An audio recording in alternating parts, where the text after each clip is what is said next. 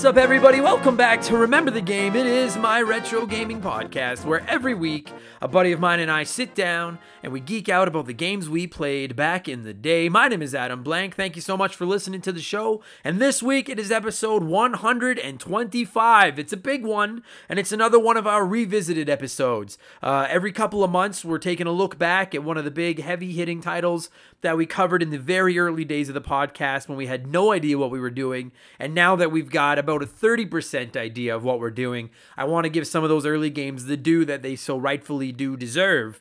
Uh, and this time around, man, oh man, we are talking about one of the all-time absolute great, bona fide, locked in, first ballot Hall of Fame, fucking iconic video games ever made. The Legend of Zelda: A Link to the Past for the Super Nintendo. Fuck, I love this game. Uh, we all love this game. My buddy, frequent guest, Patreon supporter, and Zelda super fan Bradley McHugh gave me a call this week, uh, and we spent a good hour just talking about A Link to the Past's greatness. So, uh, so I hope you all enjoy that. We're gonna get to that in just a few minutes. But speaking of greatness, it is time for our fabled. Remember the game intro. Uh, fuck, I'm getting good at those segues. I'm, when I stick to my fucking notes, I nailed them. That feels good. Uh, and quickly, before I get into the intro, which is not quick, uh, never forget, as always, there are timestamps in the description box of the podcast telling you when to skip to if you only want to listen to a Link to the Past talk or you only want to link to or listen to fucking whatever, okay? If you want to leave me, there's tons of reasons to leave the show a bad review. The long intro is not one of them because I give you the option to skip it. All right. If you want to say, hey, the host sucks, the quality of the podcast sucks, this game sucks, Adam sucks, blank is a stupid last name, fucking Great Britain is not a city, stop telling us that we're a city. You need more ads because we like ads in our podcast. If you want to plug any of those fucking things, if you want to leave me a bad review for any of those, bad review, have at her. But no more bad reviews because the intro's too long, because you have a fucking option to skip it. You goddamn mouth breathing jack offs, and it's fucking three minutes into the show when I tell you when you can skip. All right, so there's no fucking excuse anymore. Skip anytime. Fuck.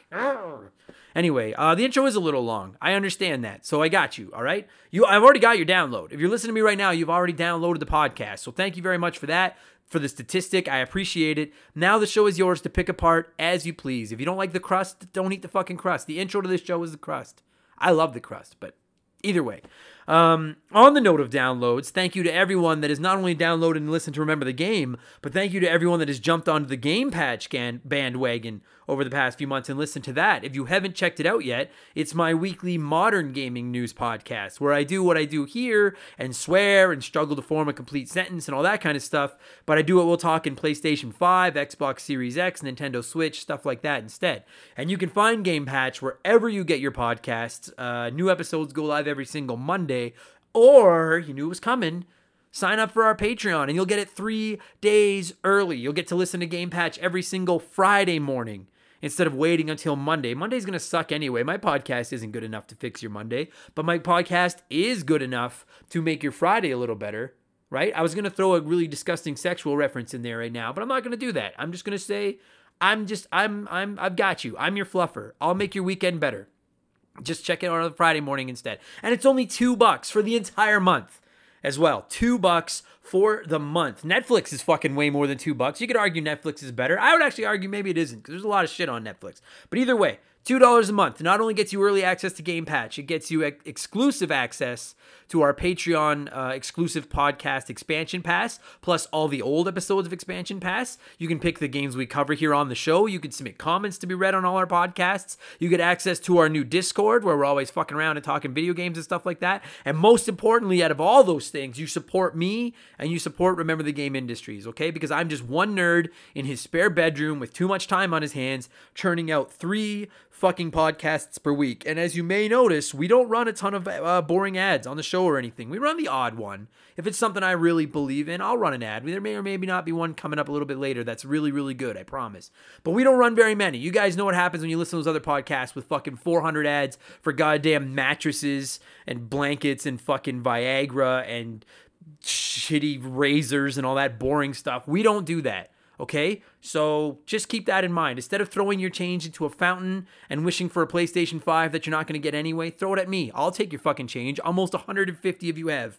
So thank you so much. Uh, Patreon.com slash remember the game. Just $2, okay? Uh, you support me, you get my eternal praise and gratitude. You can't put a price on that.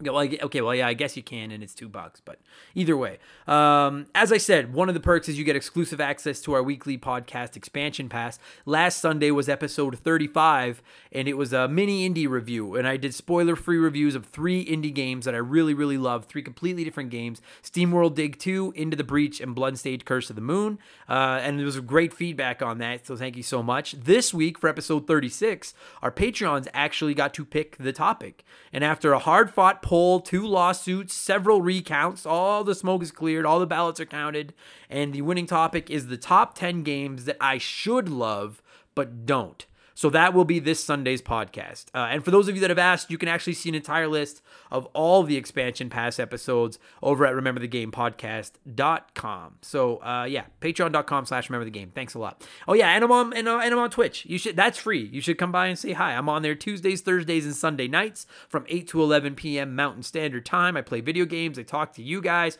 I usually spend more time talking to you guys than I actually do playing video games.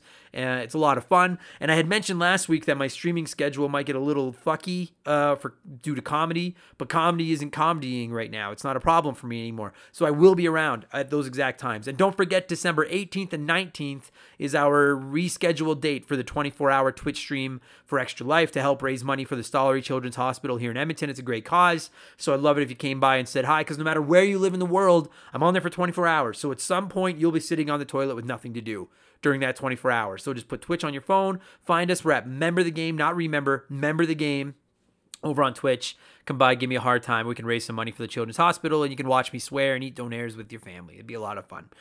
Uh, and that's good enough. That's enough blowing myself. Let's blow you guys. You know how it works. Let's blow in some cartridges. It is our opening segment here on the show. I read a few comments and questions from our Patreons, usually gaming related, but not always. Uh, and we call this segment Blowing in the Cartridge. And dude, for the second week in a row, we got a ton of messages, more than I can read, which is so dope. So thank you all so much. I do try to get everyone on the show as regularly as possible. So if you don't get read, keep trying. I promise I will get you on the show soon. Thank you so much for the messages. Let's kick this thing off. And the first message, first blow, the first cartridge for me to blow this week is Ryan Kinchin's cartridge. Ryan wrote in and said, how do you feel about episodic games like Hitman, Telltale games, and more recently the Final Fantasy VII Remake? Do you prefer games of that size and scale, chopped up into manageable chunks and released quarterly, yearly, whenever they come out? Or would you prefer the developer to just take longer to finish the game and just drop a beast on us that'll easily soak up 100 plus hours of our time? As someone who waited on Kingdom Hearts 3 for 13 goddamn years, I understand games of that size require a lot of time to create, polish, and perfect. But on the other hand, one of my biggest gaming pet peeves is cliffhangers, and God knows episodic games do that the best. Thank well written, well well well well writ, well written Ryan. I, well written Ryan. Say that ten times fast. Uh, good question, man. I think, I think for the most part, I I have zero. I don't have. I don't really have a big beef with the episodic approach for the most part. Like to you, you used Final Fantasy VII remake, and to use that as an example, like I I desperately want to play part two of Final Fantasy VII Remake right now. Like, I would do some ungodly things to get my hands on that game. Uh, but I will say, dude, by the time I finished part one, I had probably put almost 40 hours into it and I was ready to play something else. I was like, that was, you know, it's like I pushed back from the table, lit a smoke. I was like, I'm full. That's, that's enough for me. So, um, I, I don't hate the episodic, uh, approach to video games. Yeah, I really like Witcher 3 a lot but it's just too much. It's too big for me. I didn't I, just, I never finished it. There's so much content there, quality content that I probably would have paid them for a second game. If they had made Witcher 3 40, 50, 60 hours long, ended on a cliffhanger and then put the rest of it into a second game, I probably would have bought the second one and I would have split it into two bite-sized chunks. Well, not bite-sized, but two meals and I would have been okay. You know, I prefer that over a 100 plus hour thing that takes up a month and a half of my fucking life. Um, and you said that cliffhangers are your pet peeves. Uh, I'm not on the same boat as you. I actually really, really like them when they're done right. You know, not to spoil anything, even though it's an old game, but the ending to Halo 2 is a cliffhanger, and I thought it was executed fucking perfectly. I love that ending. And I really like that feeling of anticipation once you get the cliffhanger and you can't wait for the next one. You know, my, my only real beef with the episodic game is is when they clearly could have fit everything into one 40 or 50 hour package and they stretched it up, split it up, and used it to get more money. Uh, and admittedly, I can't even think of an example of that, but that would be an example of something that would piss me off. If you're like, if you're going to hit me with a cliffhanger and then you expect me to shell out, you know, another 60 or 80 bucks for a second game, then your fucking game had better be a 10. You know what I mean? Like it's a it's a ballsy move. But on that note, like I found that I either like a game enough to buy and play another one or I probably didn't make it to the cliffhanger ending in the first place because I thought the game wasn't, you know, it just wasn't my jam and I wasn't feeling it. So I guess a very short answer to a very long explanation is I, I have no problem with episodic games if they're done well. And if they're not done well, then I don't really, it doesn't bother me because I, I probably didn't finish your fucking game to find out that it's episodic to begin with. So thanks for writing in, Ryan. Good question, man. I like that. Uh, OG Big Titus wrote into us and said, Can you pick a GOAT year of gaming? And I guess if you're old like me, I guess older than me because I'm old and I know, but GOAT is greatest of all time. So can I pick a greatest of all time year for gaming? Not off the top of my head, to be honest with you. I mean, I know it's probably not the answer you were looking for, but I, I just like I'd really have to flip back and and look at what came out each year and stuff. I I, I would like to do that. Um, you know, maybe that would make a great episode of Expansion Pass someday is ranking the greatest years in gaming when I actually sit down and look at what games came out what years and stuff like that. Uh, from a personal perspective, 2020 has been a fucking great year for gaming. You know, I, I think that the shitstorm going on outside of the gaming bubble probably made the air in the gaming bubble that is 2020 seem better than it is because I didn't want to fucking deal with anything else. But 2020, I thought was actually a pretty solid year. Um, I'll do that down the road. I'll rank them and, and, do an episode of Expansion Pass about that after I've done some homework. For the sake of answering your question, Titus, I'll say whatever year I got my SNES is my GOAT year, but I can't remember what year that was because I know we didn't get it the year it came out. So, uh, half assed answer. Good question that I'll give you a better answer for months from now when I do an episode and forget to give you credit for giving me the idea. Thanks for writing in, buddy. Uh, Stupid Monkey wrote into us on Patreon and said, Who wins in a hot dog eating contest? Mario, Wario, Yoshi, Bowser, Sonic, Big the Dumb Cat, Kirby, or one of those Japanese guys that looks like a twig but can eat a million hot dogs in 30 seconds? Hmm. In the in, if we're talking real life, if all those video game characters came into the real world, then I think my money is on the twig guy, the quick eating twig guy. But if we're talking in the gaming universe, I think I gotta go Kirby. Uh, I was gonna say Bowser because he's so big, but like we never actually see him eat. That could all just be a glandular thing. Uh, whereas Kirby just fucking swallows everything, right? Like he he's like that Joey Chestnut guy, but he didn't have to dip him in water. He just like and they're like I just swallowed really loud. You probably couldn't pick that up on the mic. Um, so that'd be probably my pick. Would probably be Kirby. Um, yeah, yeah, I'm gonna go Kirby. Fuck yeah. Even in real life, maybe Kirby. I think real life Kirby Kirby would be fucking horrifying. But yeah, I'm gonna go with that. And then, uh, yeah, good question, ty- or stupid monkey. I like that. Uh, and then finally, you guys know I like to end blowing in the cartridge with uh, one letter that wins the prestigious letter of the week, letter time, letter spot. And with that said, you guys, uh, it's letter time. It's letter time. And this week's letter comes in from Andre SJA Flash, who wrote into us on Patreon and said, How do you feel about officially moving the Game Awards to January as it should be? I think it's silly where it is currently. It's effectively disqualifying end of the year games that, uh, that then subsequently have no chance of being remembered uh, for the conversation the following year. Fuck, Andre, you're a very intelligent person, but your fucking your note contains too many big words that I am too stupid to read. Um, so it effectively disqualifies end of the year games that then subsequently have to be have no chance of being remembered for the conversation the following year. This happened to Jedi Fallen Order last year and it will happen to Cyberpunk 2077 this year. I do think Cyberpunk will hold the attention of the gaming world for longer than Fallen Order did, but I still think that the game will suffer come time for the awards next year. Uh, you know what? It's interesting to me actually flash. I, I, like so guys quickly if you don't know uh, a lot of gaming media sites and a lot of you know uh, gaming me- news sources stuff like that uh, they award their games of the year titles in december the game awards themselves like the big show uh, is streaming on December 10th, I believe, this year. So games that release in December are SOL, which, as Flash mentioned, is what's going to happen to Cyberpunk 2077 this year. And obviously, there's no guarantee that Cyberpunk would have won Game of the Year, but I'm certain it would have been a contender. And now it literally has to go wire to wire and hope that it holds up. And 12 months from now, after a year of PS5 and Xbox Series X games, we remember Cyberpunk. So that's a tough spot for them to be in. And uh, I think it's dumb. quite frankly. This like this will be the first year that Remember the Game Industries has awarded its official Game of the Year title.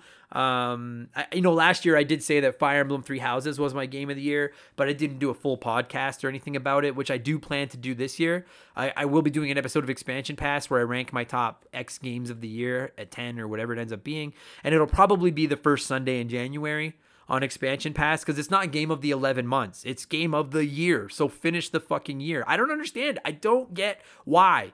I don't like it. I don't get it. And that shit is not gonna fly here, you know? Like not not at fucking remember the game industries. Um and I guess at the end of the day, it doesn't really matter. I don't like, I mean, I, I can't imagine too many people buy a game just because it says game of the year on the box. I'm sure it helps a little bit. It's a nice honor, but I don't think it's I don't get I, I don't know. I, I guess at the end of the day, it's not the biggest deal in the world, but I don't understand the logic behind it. I agree with you 100%, Flash, and that shit's not happening here. We'll be awarding our game of the year when the calendar says that that year is over. So in early January 2021. Um, that said, I'm not gonna have time to play Cyberpunk, so I guess it's kind of in the same boat anyway. It's not like it's gonna make my fucking contenders list because I'm not gonna have time to play it. Um, I don't think that's gonna win my game of the year anyway. I, I kind of get lukewarm on those. I'm not that excited about Cyberpunk. I, I'm sure it's gonna be rad. I'm not saying it's gonna be a bad game at all. But I'm just looking at it like Witcher 3, and I'm like, I'm never gonna have time to finish this fucking game. This is there's fucking two months of my life getting pumped into that game to finish it. So, but anyway, yes, we'll be awarding ours in January. I think that's when they should be awarding it to begin with. You and I are on the same fucking page here, my friend. And that's enough blowing this week. Thank you to all of you that wrote in. As always, I appreciate it. I'm sorry I couldn't read everybody. Keep sending them in. Promise you, you'll get on the show sooner than later. Um, and that'll do it for that. Let's move into our smash hit segment. The official game show of Remember the Game Industries. Play one, remake one, erase one.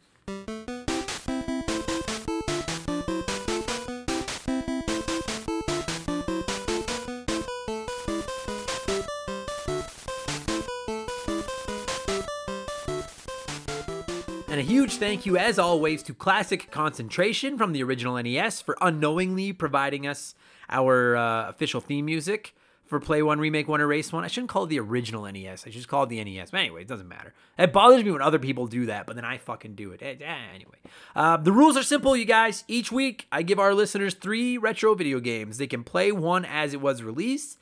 They can remake one as a modern current gen AAA game, and the third game is erased from history forever. And this week, I figured since we're talking Zelda anyways, I'm sure most of our listeners are Zelda fans. Let's just stick with that theme. Uh, this is our old Zelda games that haven't already been remade and aren't Ocarina of Time edition of the show, and our contenders are the original Legend of Zelda for the NES, Zelda 2: The Adventure of Link for the NES, and The Legend of Zelda: Majora's Mask for the Nintendo 64. As always, there are no wrong answers, but there is a correct one. I'll tell you what that is in a minute.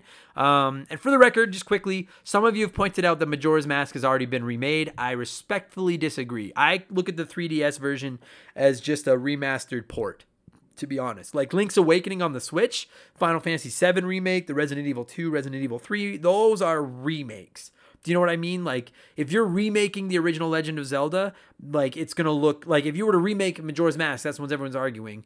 Uh, to me, a remake of Majora's Mask would be Majora's Mask looking like Breath of the Wild, not Majora's Mask looks like the Nintendo 64 Majora's Mask, but on the 3DS. So I, that's different. That doesn't count. So that's what I'm trying to say here.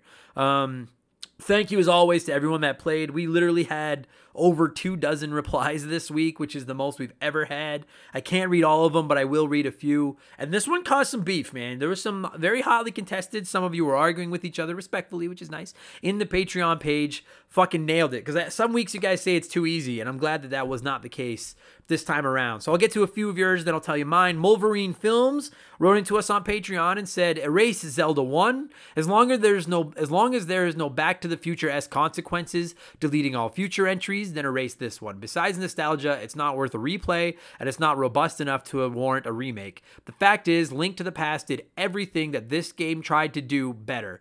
Not slamming Zelda 1, it's iconic, revolutionary, and a good game, but if we were introduced to the series with Link to the Past and no predecessors, I don't think we'd miss Zelda 1.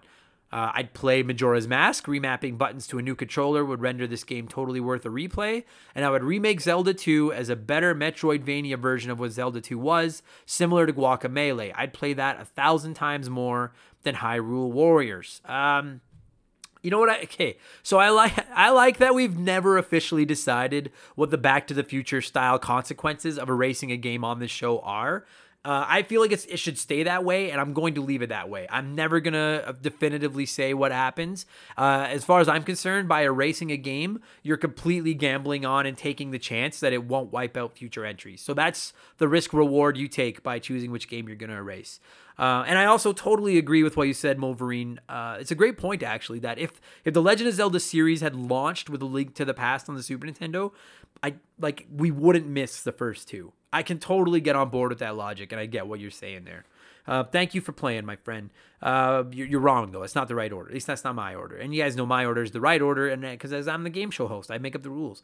Uh, Vincent L wrote into us on Patreon and said, "Remake Majora's Mask. Haven't played it yet, but I'd love a Switch remaster. I'd play the original Zelda because it's the one that started it all, and I'd erase Zelda 2 because I can only handle one 2D Zelda, and the OG one is good enough for me."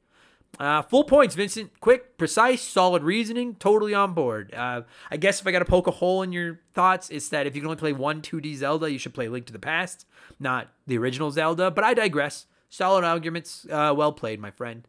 Uh, Morgan wrote in and said, Erase Adventure of Link because I never played it anyways. Play the original Zelda on the Switch so I can rewind my mistakes. And then remake Majora's Mask. It was definitely the dark horse of the series. So uh, thanks for writing in, Morgan. I actually agree one billion percent with Morgan that if you're going to play the original Legend of Zelda, play it on the Switch. It is it's the rewind is handy, uh, but uh, my primary reason for saying playing it on the Switch is because it's a very long and grindy game if you don't know where to go, and playing it handheld and being able to just put it to sleep and put it down whenever and then pick it up, it's just makes it so much more enjoyable to be able to wander around that map aimlessly while you're looking at you know watching a, a fucking baseball game or something on TV. Oh, yes, that is where it's just like a long JRPG, man. Playing it on the Switch is the definitive way to play the original Legend of Zelda. Uh, good call, Morgan. Uh, a couple more here, and then I'll tell you the right answer. Uh, what do we got? Uh, very cool dude wrote into us on Patreon and said, "Play Majora's Mask. It's the Super Mario Sunshine of the Zelda universe, which means it's the second best one. Remake Zelda 2 is a massive RPG. That game is actually pretty cool, and a remake might get some people into it. And the only obvious choice is to erase the original Zelda. We can all play the better version called Breath of the Wild." Um, so you know what? I, I don't agree with your order, but I do agree with some of your logic. I, have said myself, I might have actually said it on the, the, episode we did about the original Legend of Zelda a couple years ago. Uh, Breath of the Wild feels like a remake of that first game, kind of. Like I like I I love thinking like Breath of the Wild is what they envisioned the original Zelda being. They just clearly didn't have the capabilities to do it. So I'm totally on board with that logic. I also agree that Majora's Mask is the Mario Sunshine of the Zelda franchise. I disagree that it's the second best ever. So I don't agree with your order. Totally understand where you're coming from, though. Very cool, dude. Well done. Uh, Zane Donovan wrote into us and said, Easy one this week. I'd play Legend of Zelda as it is. I have many memories of playing this game and exploring, finding new dungeons. This is by far my favorite NES game. I would remake Majora's Mask as I feel it got boring quick and I couldn't get into it the few times I tried. But multiple friends have said to me it's a good game, just give it more time. So maybe a remake and a fresh look might keep me entertained and hooked. And I'd erase Zelda 2. It's a turd. I'm sure. I love that word. It's a turd. I'm sure most people feel like it's not even a Zelda game. Um, and you know what's funny about that is like we have people writing in saying Majora's Mask is weird and a turd, and we have people writing in saying Zelda 2 is weird and a turd. Like you've got to decide which one is less turd um, or more turd if you're into turds as well, I guess. Uh, but I get where you're coming from. And then uh, we're going to wrap this up with a couple people that had the same thought. Geek Life Radio wrote in and said, Play the original. I still jump in and play this one occasionally, and it's great. Remake Zelda 2. It'd be awesome to get this as a Breath of the Wild type game and get rid of Majora's Mask. Gamers say they like this game just so that they can try to sound cool in front of the rest of the world. That game fucking farted. Uh, That's the first on this show that that game farted. I'm a little surprised and a little alarmed at the amount of you comparing Zelda to bowel movements and sounds because like Zelda is such an iconic franchise. Uh, but I get your logic there. Uh, calling a game a fart will get you read on this show. Um, no one cares wrote in and said play the original Zelda. It's my second favorite. Link to the Past is my favorite. Uh, remake Zelda 2, there's plenty of room for improvement. Erase Majora's Mask. I tried to like 3D Zelda games, but I just can't get into them. What's wrong with me? Absolutely nothing. No One cares. And I'm going to read one more and then I'm going to touch on that. But absolutely nothing is fucking wrong with you. Uh, except not liking Breath of the Wild or Wind Waker. You gotta like those two 3D. But anyway, uh, Nick Sills wrote in and said, "I'd play the original Zelda because without it, there wouldn't have been a Link to the Past, which, for my in my opinion, is the best Zelda game ever made. I'd remake Zelda 2 because it'd be cool to see a modern version of a Zelda Vania 2D Zelda. I would also take the difficulty of that game down a few notches." Me as well. Uh, and I would erase Majora's Mask. As a kid, I had to play. I had time to play Majora's, but as an adult, I just don't have the patience. I recently played it on my 3DS. It's a beautiful game, and the core Zelda aspects are great. The special abilities that each each mask grants is awesome as well. The 3DS version did a great job at streamlining a lot of the cumbersome aspects from the Nintendo 64 version, like the quest log, the dual screen nature, the 3DS, etc. If you're going to play it again, play the 3DS version. But even with all those upgrades, I found it a slog to complete. And shout out to all three of you, along with Keegs uh, seven seven nine nine eight eight, Slick Rick, and Robert Lippa for all nailing it. That is the fucking correct order. I totally agree with everything all of you guys just said. I would play the original Zelda. I know some people think it's old and it's shitty, uh, but I've played through. I played through it for the first time a couple years ago to get ready to re- record our episode of Remember the Game about it. I played it on my Switch, and I actually really, really liked it a lot. Like I will play it again, no question. I fucking really was surprised by how much I liked that game. I thought it was a lot of fun. Um, I'd remake Zelda 2, The Adventure Link. I, I think it's weird as well, like all you guys do. But I really, really do love the RPG mechanics. And I actually kind of like the art style of it as well. And I think that game could be dope as fuck if you just cleaned it up and made it not impossible to beat. So I would also, I would remake Zelda 2. And then I'd erase Majora's Mask. And listen, I I really I really don't like when people take games that are special to me and they shit on them. If I tell someone I really like a game and then somebody else shits on it, I, like instead of if you want to be like I fucking hate that game or I don't like that game, that's one thing. But to like come down on it, that like I get that it's all in good fun. It's just video games. Don't take it too serious. We're all just joking around. I get it. But I but I also understand that some people have special connections to their video games. I have that with some of my video games. So I'm not gonna sit here and just shit all over Majora's Mask. I, I I'm not gonna do that, but I'm just gonna respectfully say that I don't get it. I don't particularly like it. It doesn't click with me. I don't I don't want to play it. Uh, and if you're going to remake a game from that era, the Nintendo 64 Zeldas, I would much prefer an Ocarina of Time remake to Majora's Mask. But that's just me. So that's I'm trying to be nice about it. I don't want to be a jerk. So that's my answer. Thank you to all of you that played. I'm sorry I couldn't read all of them on here. I really do try. Keep playing. And I'm not calling any of you jerks if you called Majora's Mask or uh, Adventure of Link or whatever a turd. I'm not calling you guys jerks. I'm just saying I didn't want to you know, I'm the one I'm the one with the microphone. I don't want to hurt everyone's feelings because I know to some people that game's special, even though it is it's a special turd. It's a turd, but it's a special turd, you know? So I see I can't help myself. Anyway. Um so that'll do it for that. And before I get into what I've been playing, a lot of you have been texting me, messaging me about this Super Mario Brothers 3 story, and I want to talk about it quickly. Uh, if you don't know, a factory sealed copy of Super Mario Brothers 3 sold last week for $156,000 US, which, quick math, I think is about infinite Canadian money. 156,000 American converts to, yeah, I think infinite Canadian. But anyway, it's a lot of money. Uh, and the game is factory sealed. So that means it's got the original plastic that it came in, that it was on the wall with. The box has never been opened. Nothing in it has ever been touched. And it was graded, which is something that people do with comic books, sports cards, now video games. You, you send them away, and experts, and I say that in, you can't see the air quotes, but imagine I'm doing like the Dr. Evil, Chris Farley fucking like over the top air quote experts give these items conditions uh, a score out of they they rank the items condition out of 10 they seal it in a clear case to preserve it. They send it back and apparently makes it much much more valuable. Um, now this game was special this copy of Super Mario Brothers 3 that sold. Because it's the the early copies of Super Mario Brothers 3 have the word bros on the cover printed on the left side of the logo as opposed to the right. And that only happened with the early copies then they moved it over. So those copies are worth a little bit more money to collectors. Um, that said this game is the rare variant of the logo. It is factory sealed. It's been graded like a 9.2 and socked in a slab where it can't be hurt. Do I still think it's crazy to pay that kind of money on for a video game? Absolutely, no question. But hey, if you've got $156,000 to blow, who am I to tell you how to spend it? You know, I, I'll never even see $156,000. So who the fuck am I to tell you what you should do with your money? I, I think it's a little crazy to spend it on a video game that you can't open or play or touch. But I digress. That's just my opinion.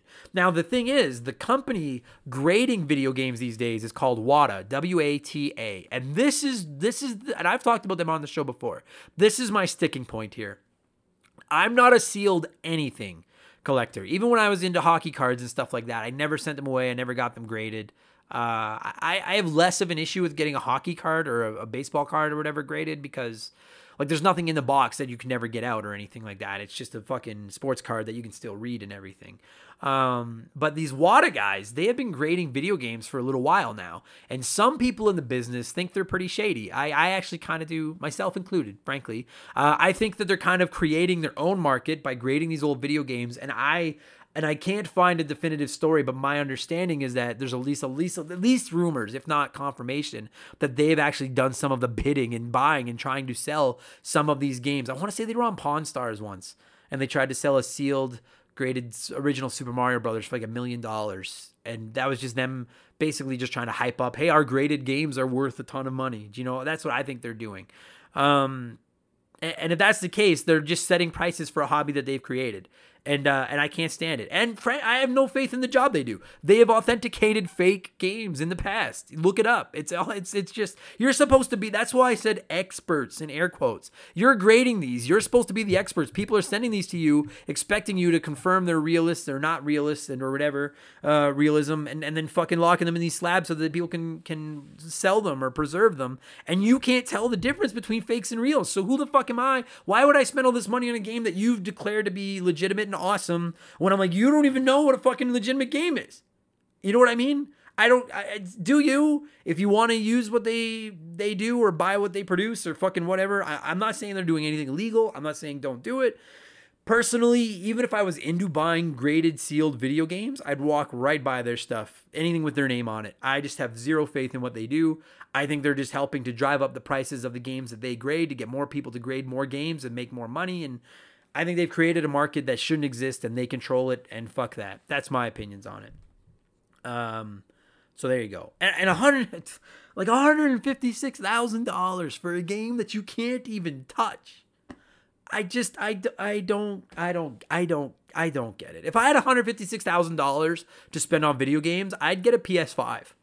I'd fucking find a. That's what I would do. I'd find a PlayStation five. That's what I would do with one hundred fifty six thousand dollars American. But anyway, I just a lot of you have been sending that story to me, and I wanted to quickly touch on it and give you my thoughts. So, uh, what have I been playing? And then we're gonna get into Link to the Past. Uh, I'm still playing. A, I actually haven't played a lot. This last week I had a lot of comedy shows. I have not played very many video games at all this last week. I'm still thinking around Wasteland 3. I, I really want to finish it, but God, I love it. Like I'm not in any hurry to finish it. Um, I, I've, I've God damn it, I've come close to beating Hades on my Switch. It's fucking so good. I just can't fucking beat it. I'm still playing Crash 4, but I'm right at the end of it, at least of a base run. I would like to go through and try to 100% it. One of the hardest video games I've ever played. I can't even fathom the idea of 100%ing it, but I'll probably try. Uh, I'm still playing some Tetris Effect when I need to calm down because I like that game. It's very relaxing. And I've started playing Blaster Master, I'm mostly on my Switch to get ready for filming the Let's Play because it's the game you guys picked that I should play for the Let's Play. And Jesus Christ, that game's fucking impossible. Like I, am gonna embarrass myself on this Let's Play. This like it's gonna be two episodes long because I don't think I can get past the first fucking level. Uh, but I really like it. It seems like a really fun game. I would have loved it as a kid. Um, and that's it. That's what I've been playing. Long enough intro. Let's get into Link to the Past talk. You guys know I like to give you nerds a chance to share some of your thoughts on the games before I indulge myself and ramble for a while. And uh, so, just quickly, we again we got a ton of comments. I love how passionate people are about this series. Uh, Robert Lippa wrote in on Patreon and said, I would say that this is the game that turned me into a fan of the Zelda franchise. While the original will always be my favorite, this game took what the first game had and amped it up. Through storytelling, graphics, and gameplay, I remember spending hours doing nothing but exploring and finally defeating Ganon. Such a great game. The intro when the Master Sword crashes through the Triforce still gives me chills to this day. Fucking rights, Robert. I actually love that intro too. Like I can hear it in my head. You can all fucking hear it. If you played this game, you can like the, the like the and then it. I can't do it, but you guys, I've hit puberty. I can't do the high pitched sounds, but you guys know what I'm talking about. I love that too, Robert. Wolverine Films wrote in and said, I remember how I got my hands on this cartridge, but I can say from the moment I turned it on for the first time, I was blown away by how epic it seemed. The beginning's a little lackluster. I couldn't get a hang of the combat, but once you get out of the sanctuary, the game opens up. It's my first true, it was my first true nerd out moment. I've spent countless hours exploring, talking to everyone, figuring out how to defeat different enemies, getting killed by those fucking boulders on the mountain. He didn't say fucking, but I added that in. I spent time at school with friends talking about how to get past certain parts, what I'm supposed to do next, or talking about secrets. This might be the first game I ever 100% completed from beginning to end. The final boss is a bit of a letdown, but it was fine. Overall, I love this game and I try to play it once a year or so. Uh, fucking rights, Wolverine. I fuck, I hate those. I bring that up on the podcast. God damn it, I hate those boulders up on fucking Death Mountain, but I love this game as well. Uh, Keeg779988 says, probably my favorite game of all time. Some of my first memories are playing this with my uncle, which meant watching him until I was old enough to play. I played through it at least once a year and have even done a randomizer a couple of times. Such a solid game with tight controls. Fucking rights, Keegs. I really would like to try a randomizer of this game where they mix up where everything is. That sounds fucking awesome. And then Gary C wrote into us and said, Oh my God, I don't know where to start when it comes to this phenomenal game, which remains to this day my all time favorite. My SNES is the first console I paid for myself after months of saving pocket money, birthday money, etc. I remember reserving it at a store and the guy remembering me when I went down to pick it up. I only had enough money to buy one game to go with it, and that game was Link to the Past. I loved the shiny gold box art, and when I placed it into my Super Nintendo, I sat mesmerized as the Triforce started gently spinning around before the Master Sword drops down. Boom, there it is again. Everybody loves that fucking intro.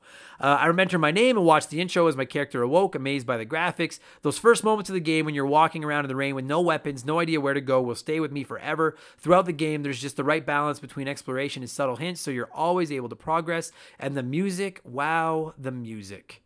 This is the one game that is almost single handedly responsible for my love of the hobby, and I could spend hours talking about it. I cannot wait for this episode. Thank you for sharing that, Gary. Great write in. And you don't have to wait any longer, my man. Bradley McHugh and I are going to talk some Link to the Past right fucking now. Let's cue up that, oh, the music. And let's go attack some chickens with The Legend of Zelda A Link to the Past, which originally released in North America way back on April 13th. 1992. Kick back, relax, you guys. Let's talk Legend of Zelda.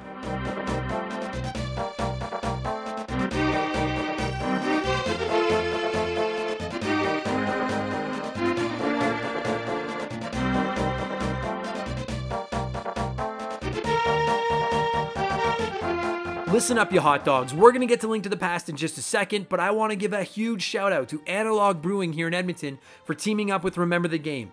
Analog Brewing is an Edmonton based brewery that churns out delicious beer. And what's rad about them is they're gaming nerds, just like me and you. All their beer has dope video game referencing names. They have awesome artwork on their cans. If you live in Edmonton, you've probably seen it somewhere. And they deliver as well. They offer next day home delivery, Wednesday through Saturday evening in Edmonton and surrounding areas. It's a 24 can minimum outside of Edmonton, and delivery is free if you spend $40 or more. It's great beer. If you're Albertan, you probably drink anyway, and craft beer is so much better than the big name mass produced garbage out there. I drink their beer. I support their beer. They support the show. And if you live in or around Edmonton, show them some love. Hit up analogbrewing.ca. And don't forget to mention the podcast in your order, please. That way I can make a couple of bucks too. You're going to drink over the holidays. So support me, support local, support Analog Brewing. Analogbrewing.ca. Mention the podcast in your order. Thanks a lot. Now let's talk video games.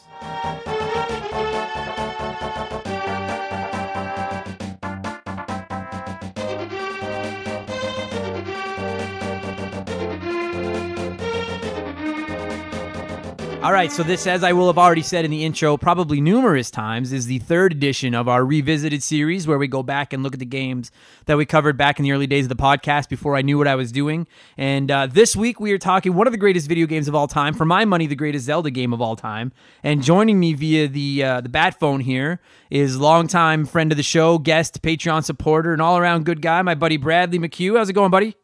How good? How are you, man? I'm good. I was gonna say I'm great, but I'm I'm good. I'm good. I'm, I'm yeah, very good. I'm good. I mean, we, we are still living in plague world, but yeah. everything else is good. Yeah, I'm like a hard. I'm a hard eight right now. I'm hard eight. Yeah, it's actually you know what? It's actually been a shockingly good year to be a gamer. Isn't fuck? Isn't that the truth, man? Fuck me. Fuck. And it's like, and it's so funny because there's like all these killer, great new games out this year, and like Cyberpunk is right around the corner, and everyone's like, oh my god, I can't. Like PS5 is out, Xbox Series XS is out. Everyone's all giddy and happy, and we're instead going to talk about a Legend of Zelda game from the early '90s, which, for my money, m- might be better than all of those other games. Might be. Might be.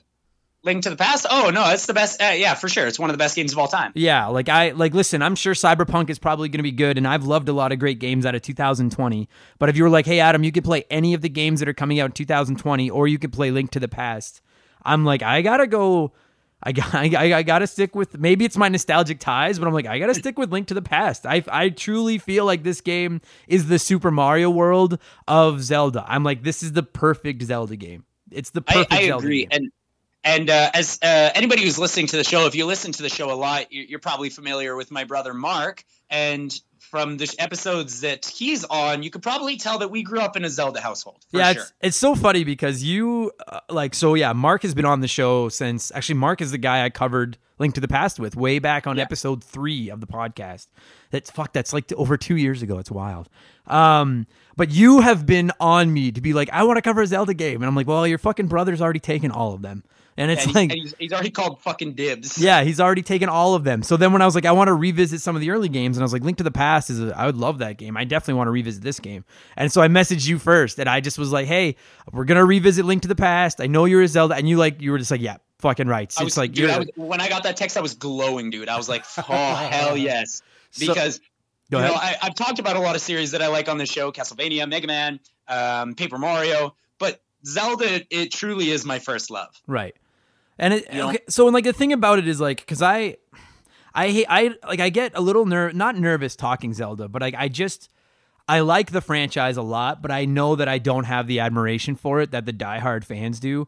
Like I'm lukewarm on a few of the entries. Fuck, Major. I'm not even gonna open the Majora's Mask fucking box right now because I don't want to start a fight on this podcast today about that game. I'll But throw I- fists. I- will uh, throw hands, dude. the fucking game makes me so mad. But that's not the point. The point is that like for my money, and I feel the same way about Mario. Like it's so funny because I, I look at Super Mario World as the best Mario game of all time, and then I consider Mario Odyssey to be number two, and that's the Super Nintendo iteration and the Switch iteration. And I feel the exact same way about Zelda. I'm like to me. Link to the Past is the best Zelda game ever made, and Breath of the Wild is number two. Like it's the Super Nintendo one, and then the the Nintendo Switch version. So I don't know, like it, like is Link to the Past your your number? It can't. Is it your number one? You're more of a Zelda It's- fan than me. Okay, so uh, here's the thing: is that Link to the Past is one of the best games of all time, but it is my second favorite Zelda game. If it wasn't for Wind Waker, this would be the best Zelda game of all time. So you go Wind. Waker one, Link to the Past two. Yes, absolutely. Wow. Wind Waker, Wind Waker is my fucking shit. That's my it's my favorite Zelda game. But Link to the Past is a close number 2 and while I like Wind Waker more, it's a much bigger game, so it's harder for me to memorize. Yeah. Whereas this game I've played it so I play this game usually 2 or 3 times a year cuz you can plow through it in 5-6 hours.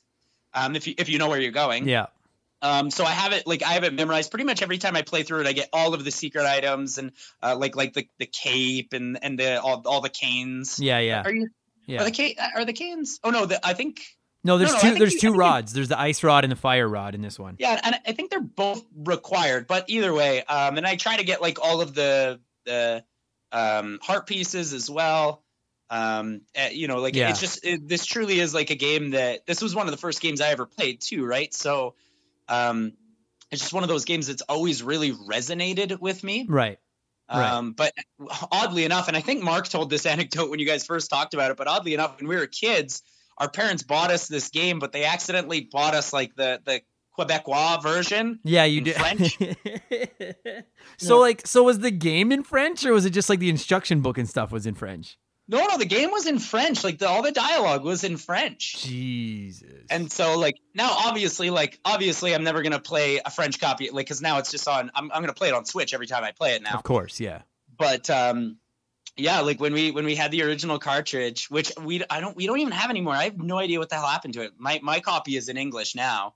Dude, that Um, has to be that has to be not to interrupt you, but that's got to be a common like everyone like not everyone, but there's I bet you 90% of the people listening to our voices right now have no idea where their original versions of games are. Either they sold them to somebody or their parents gave them away or fucking something. And it's like I know I feel like that with a bunch of my ori- like my original games and it breaks my heart as I'm like where oh, I want my, I want to know where my fucking the amount of hours I spent on this game as a child. I want to know where the fuck my cartridge is now.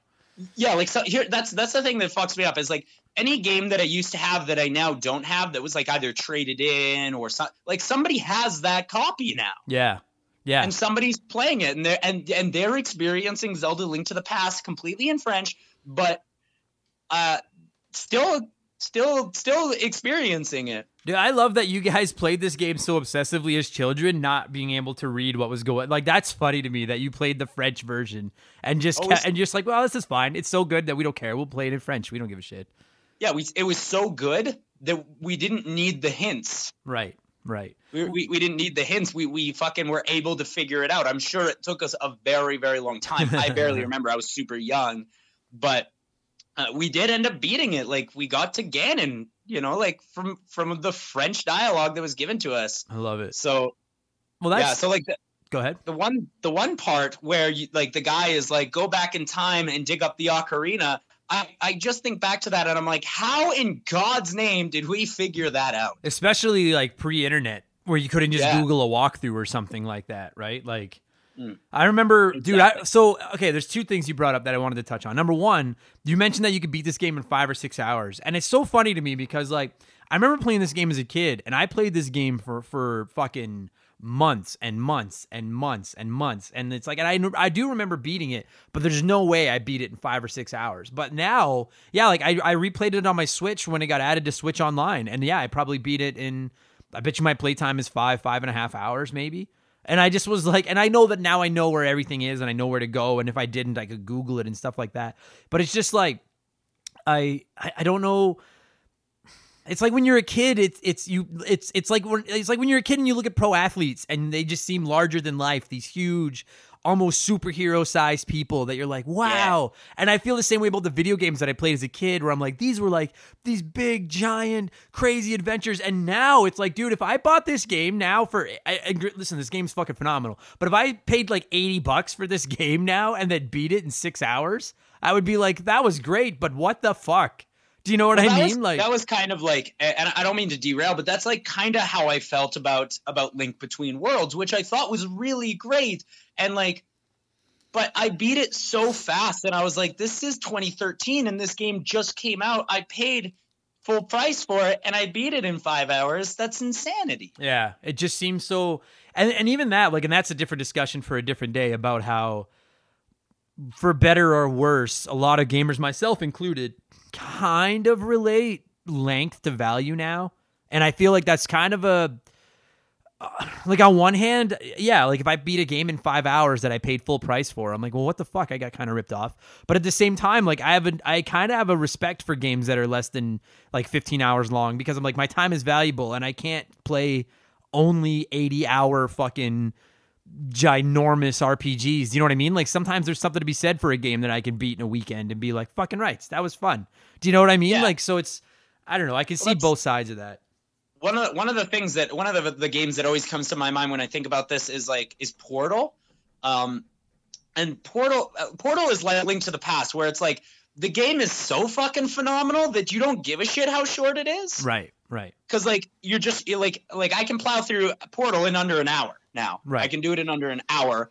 And at the end of every time I play Portal, I'm like, God damn, that was one of the fucking best games I've ever played. Yeah, yeah. Well, and that's and like and to be fair, like and again, I haven't paid for this. I have it on my Super Nintendo Classic. I have it on my Nintendo Switch. Like Link to the Past is fucking everywhere. But every time I'm play, I play it. I'm like, I don't even care how short it is. Like, just what a it's comfort food to me. Like this game is Yeah. just like Super Mario World. It's just straight up comfort food.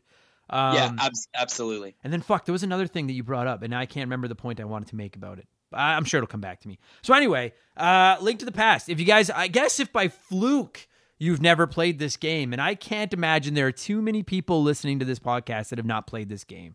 There's got to be a No. couple, but I can't imagine there's many. Um, it's it's one of the most iconic video games ever. it really is. Like I think I because I I have I have like a major hard on for the Super Nintendo. And anyone that listens to this podcast regularly knows that. And to me, the two games that are primarily responsible for that, the three, there's three games, and it's Super Mario World, it's this game, and it's actually Mega Man X. And the reason for Yeah, that is I- those three games just look like their NES counterparts fucking exploded.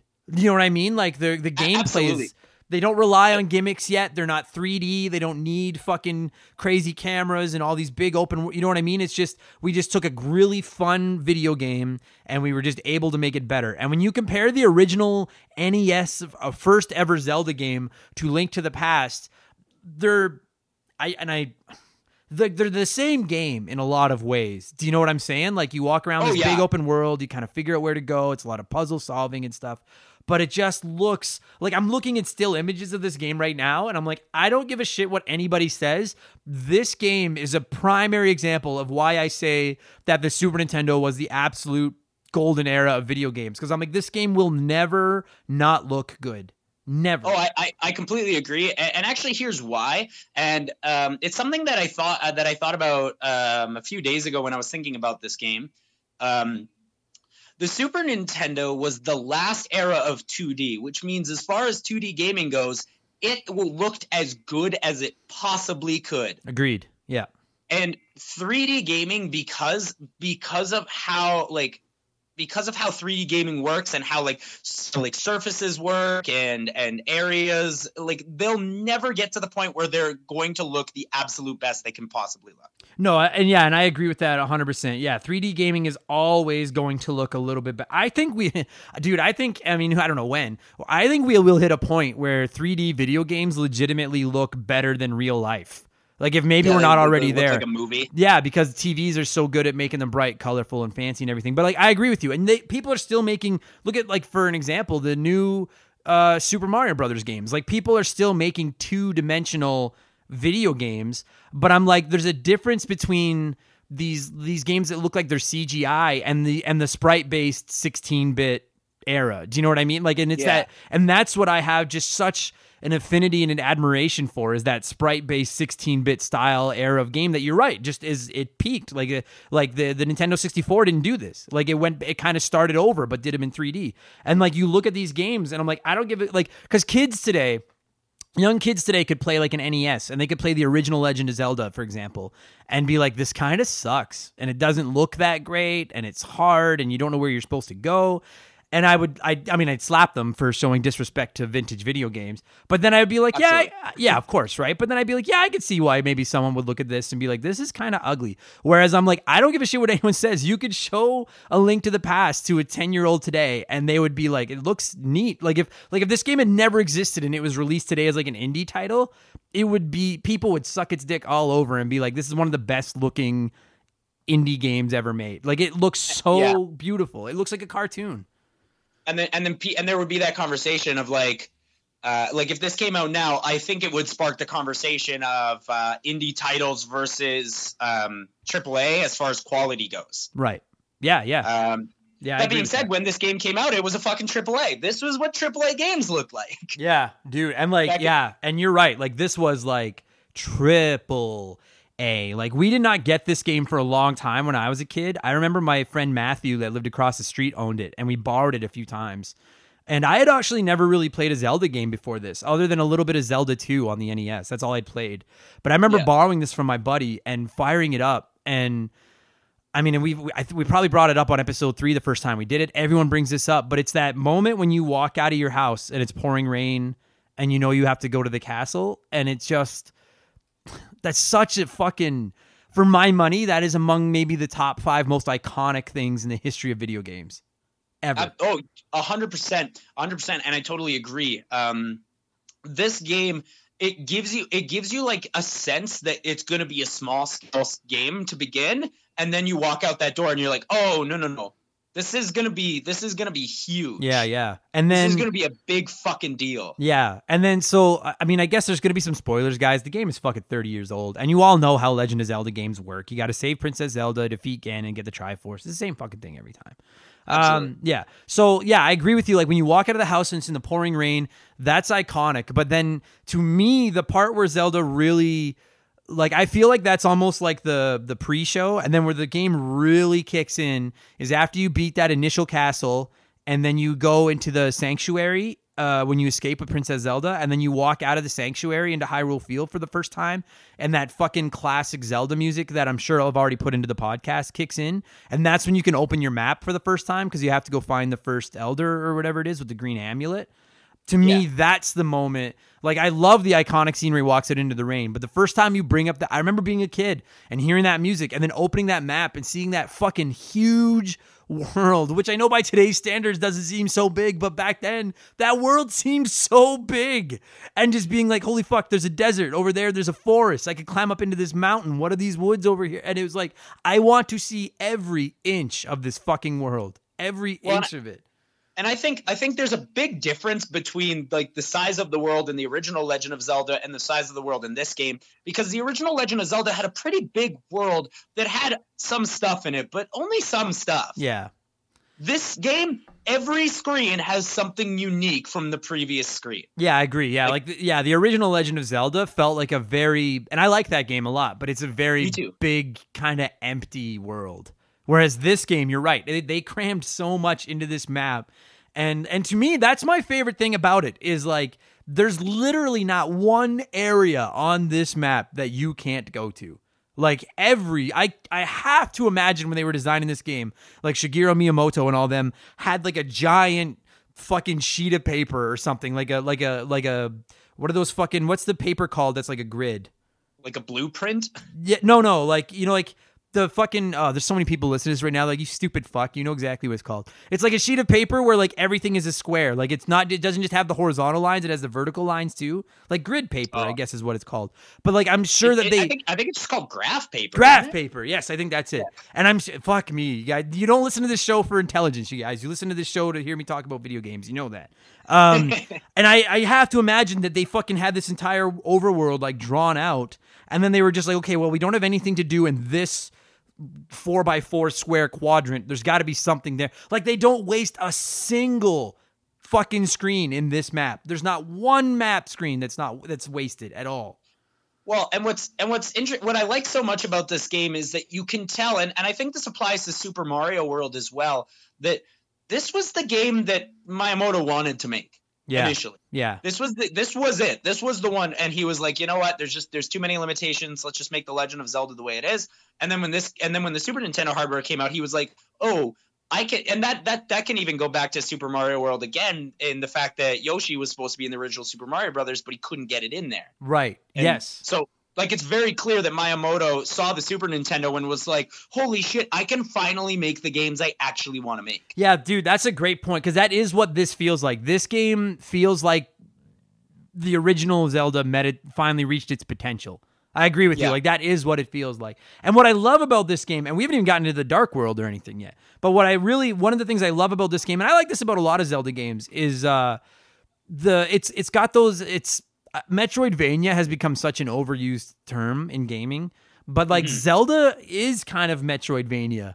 Like cuz there's so many places you can see on this map where you're like I can't figure out what the fuck I'm like until you can swim, you can see all these things in the water but you're like I can't get to them yet. Do you know what I mean? And once Yeah, you get the oh, yeah. ability to lift up giant rocks or once you get the ability to do the dash and then you can dash into the piles of rocks and blow them up and just and that kind of stuff and like it's to me like one of the, the the greatest ingredients in the secret sauce of this game and most Zelda games is the is every time you go into a castle and you get a new item or a new weapon, it's like I don't know about you, but like I cannot wait to get back onto the overworld and go fuck around with it in all these different places and see what I can get into now that I couldn't get into before. And Yeah. this this this game, I, I actually I'm so glad you brought that up because I totally agree with that. Like the the way that you take mental notes when you play this game, you're like, oh, okay, so it looks like I need some sort of new item there, but I don't know what it is yet. I'll come back later. And then as soon as you get that item, it clicks. And this game and Ocarina of Time actually do that probably better than any game in history. Um, where like you're on the overworld, you see something, you're like, not sure, not sure, no Yeah. idea. But but I'm going to take a mental note. That's there. That's there. So I'm gonna I'm definitely coming back to that. But then you end up making like 50 mental notes and you end up forgetting the first 10 mental notes and then you stumble upon again later, and you're like, oh yeah, fuck, right, this. Yeah, like the amount of caves that you see that you can't even go in yet because you're like, I can't Yeah. get to that right now. Or you can go into the cave, but then you find out that that cave must be like the exit of a cave, and you're like, okay, well, there's got to be somewhere else where I could go that would then, and then, and then you find that kind of shit. Like you go into the Lost Woods and you fall into a hole that puts you in a cave, and then you fucking come out of that cave back out on the overworld, and you're like, oh, this is how, this is what that fucking cave was. Do you know what I mean? Like, and that kind of stuff. Yeah. I, I love. You're constantly discovering things. You see heart pieces, and you're like, I have no fucking idea how to get to that heart piece. But you're like, I know it's there. I'll figure out a way to come back to it. Like it's just every fucking screen you go into, there's something different. There's a building with a fucking mini game in it, or you fucking can once you dude like my favorite item in the game, at least as far as opening up the world, is probably when you get the flippers and you can swim. Because I'm like Oh, now, oh god. Because like I don't know about you, but like I was swimming into literally every waterfall in the fucking game just to see if maybe I could go into this waterfall, maybe I can go under this waterfall, and it's worth Yeah. the time you spend doing it for the two waterfalls or whatever it is that you find where you're like, holy fuck, there's something. As soon as it does the loading screen where you go in, like I, you're just like, oh my god, there's something else in here. Like it.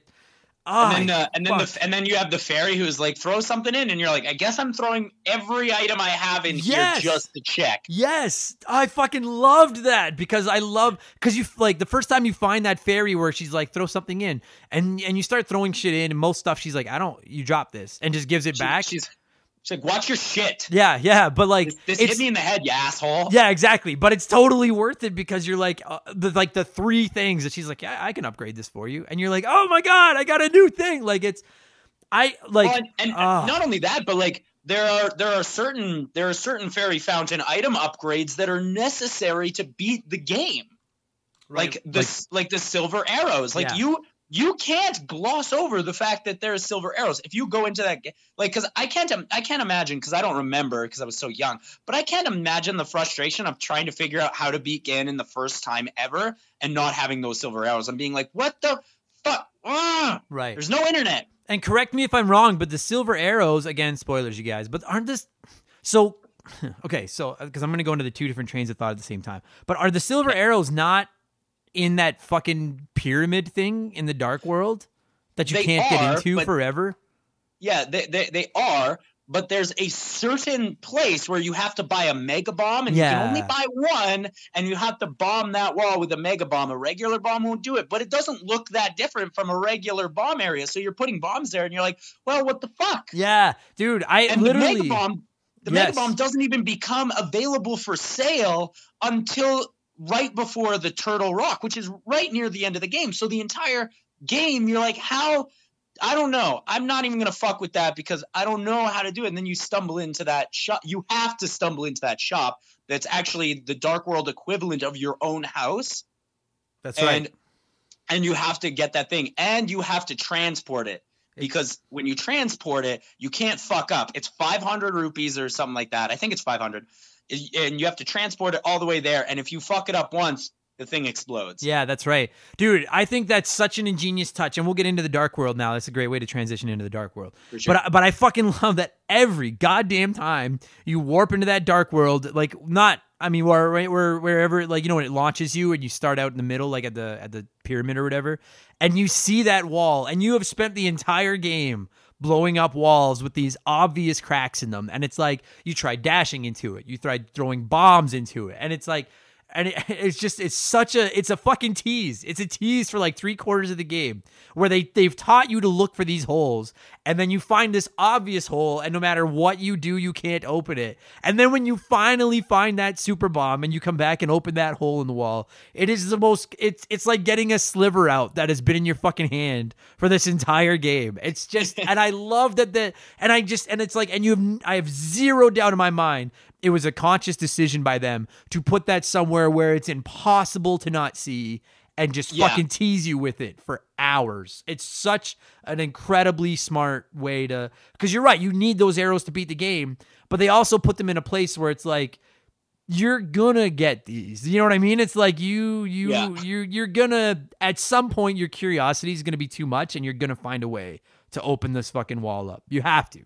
I love and, that. and I think I think the Dark World in, general is ingenious because you have this giant map that has something on it, like something on it in at every corner, and then they're like, what if, what if, to save cartridge space, and we can make the map bigger by having the same map again but with slight differences. Uh, and it's I- like yeah. and and I actually like I like it from a gameplay perspective too because I love the idea that you go to the three different temples, you fight the three different bosses, you get the items from there, you get the pendants, you come there and you're like, "All right, I got the master sword, which is supposed to be the most powerful sword in the world, and now I'm going to go fight Aghanim because that is the main villain of this game and then I'll beat the game." And then they're like, "No, yeah. no.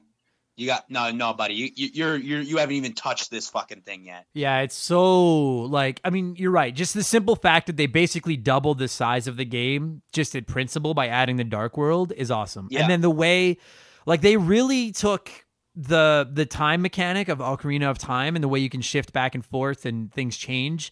And they they kind of did it with the Super Nintendo, but it's just between the light and dark world. And once you really like once you get a hold of the mirror and you start coming up with more ways to find different trans like uh, portals to go into the dark world and then back to the light world and stuff like that, it just adds another aspect of exploration because now it's like oh that heart piece that I saw in the light world that I had no idea how the fuck I'd ever get up on that cliff. Then you realize oh I have to go to the dark world, then stand approximately where the cliff is in the light world, and then use my mirror to transport back to the light world. Then I can get this heart piece, and it's like what a fucking clever, ingenious way to add more puzzles, add more length, add a whole second game basically to this game without having to design a whole nother map. Like it's Well, and- so smart, man. And and another thing too about like just back on the uh, on the topic of what you were just saying about how smart it is is that the way that the light world and the dark world immediately affect each other so you can do something in the light world go to the dark world and something has been affected there that I genuinely believe in 1991 was the most advanced video game mechanic in history. Yeah, I agree with that.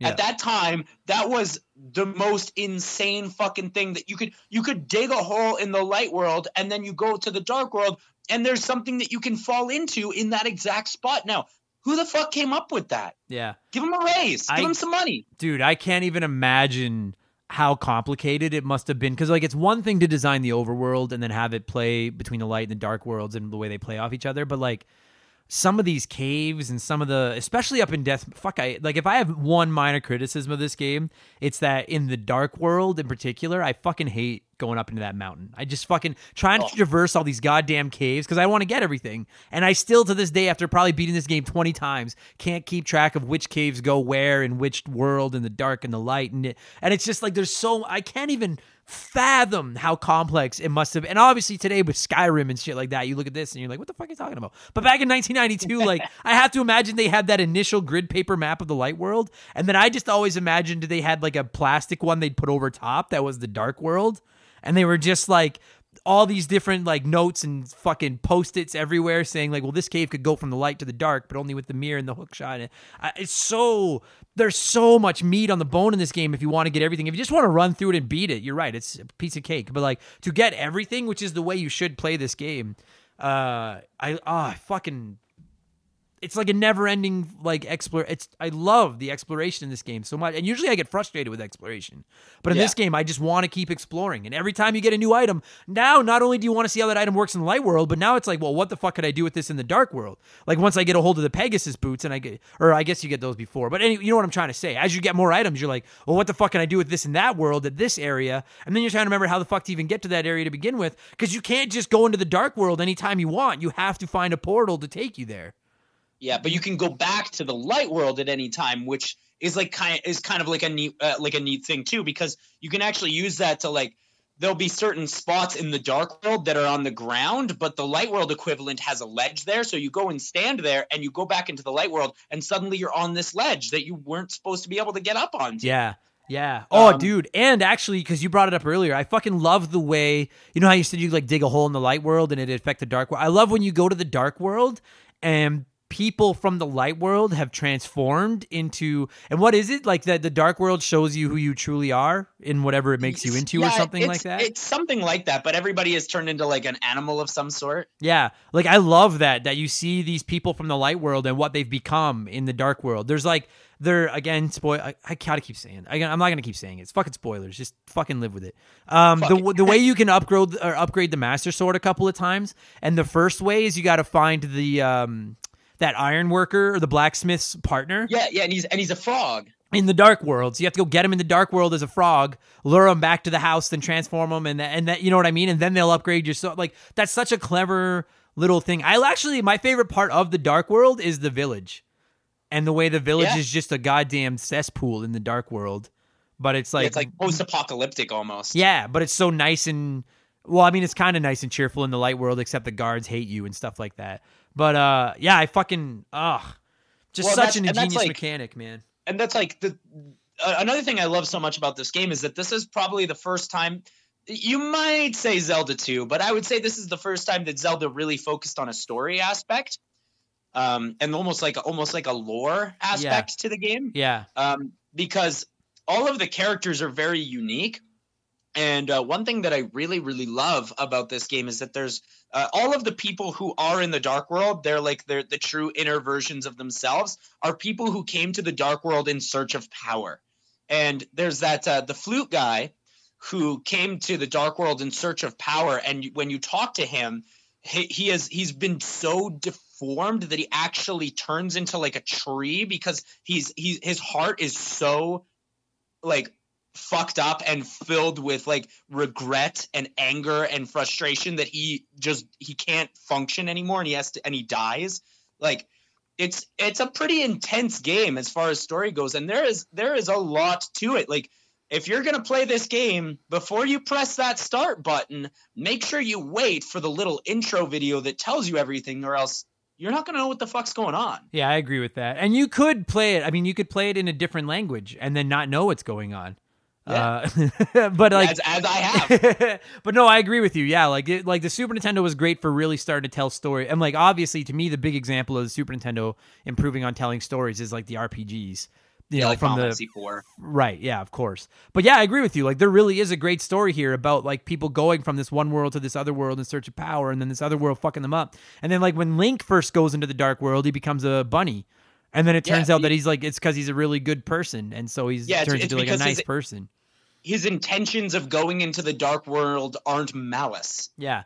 Dude, there's like there's the two people when you first go to the dark world and one is like a a rock or a ball or something and the other one's like a bully just kicking them around.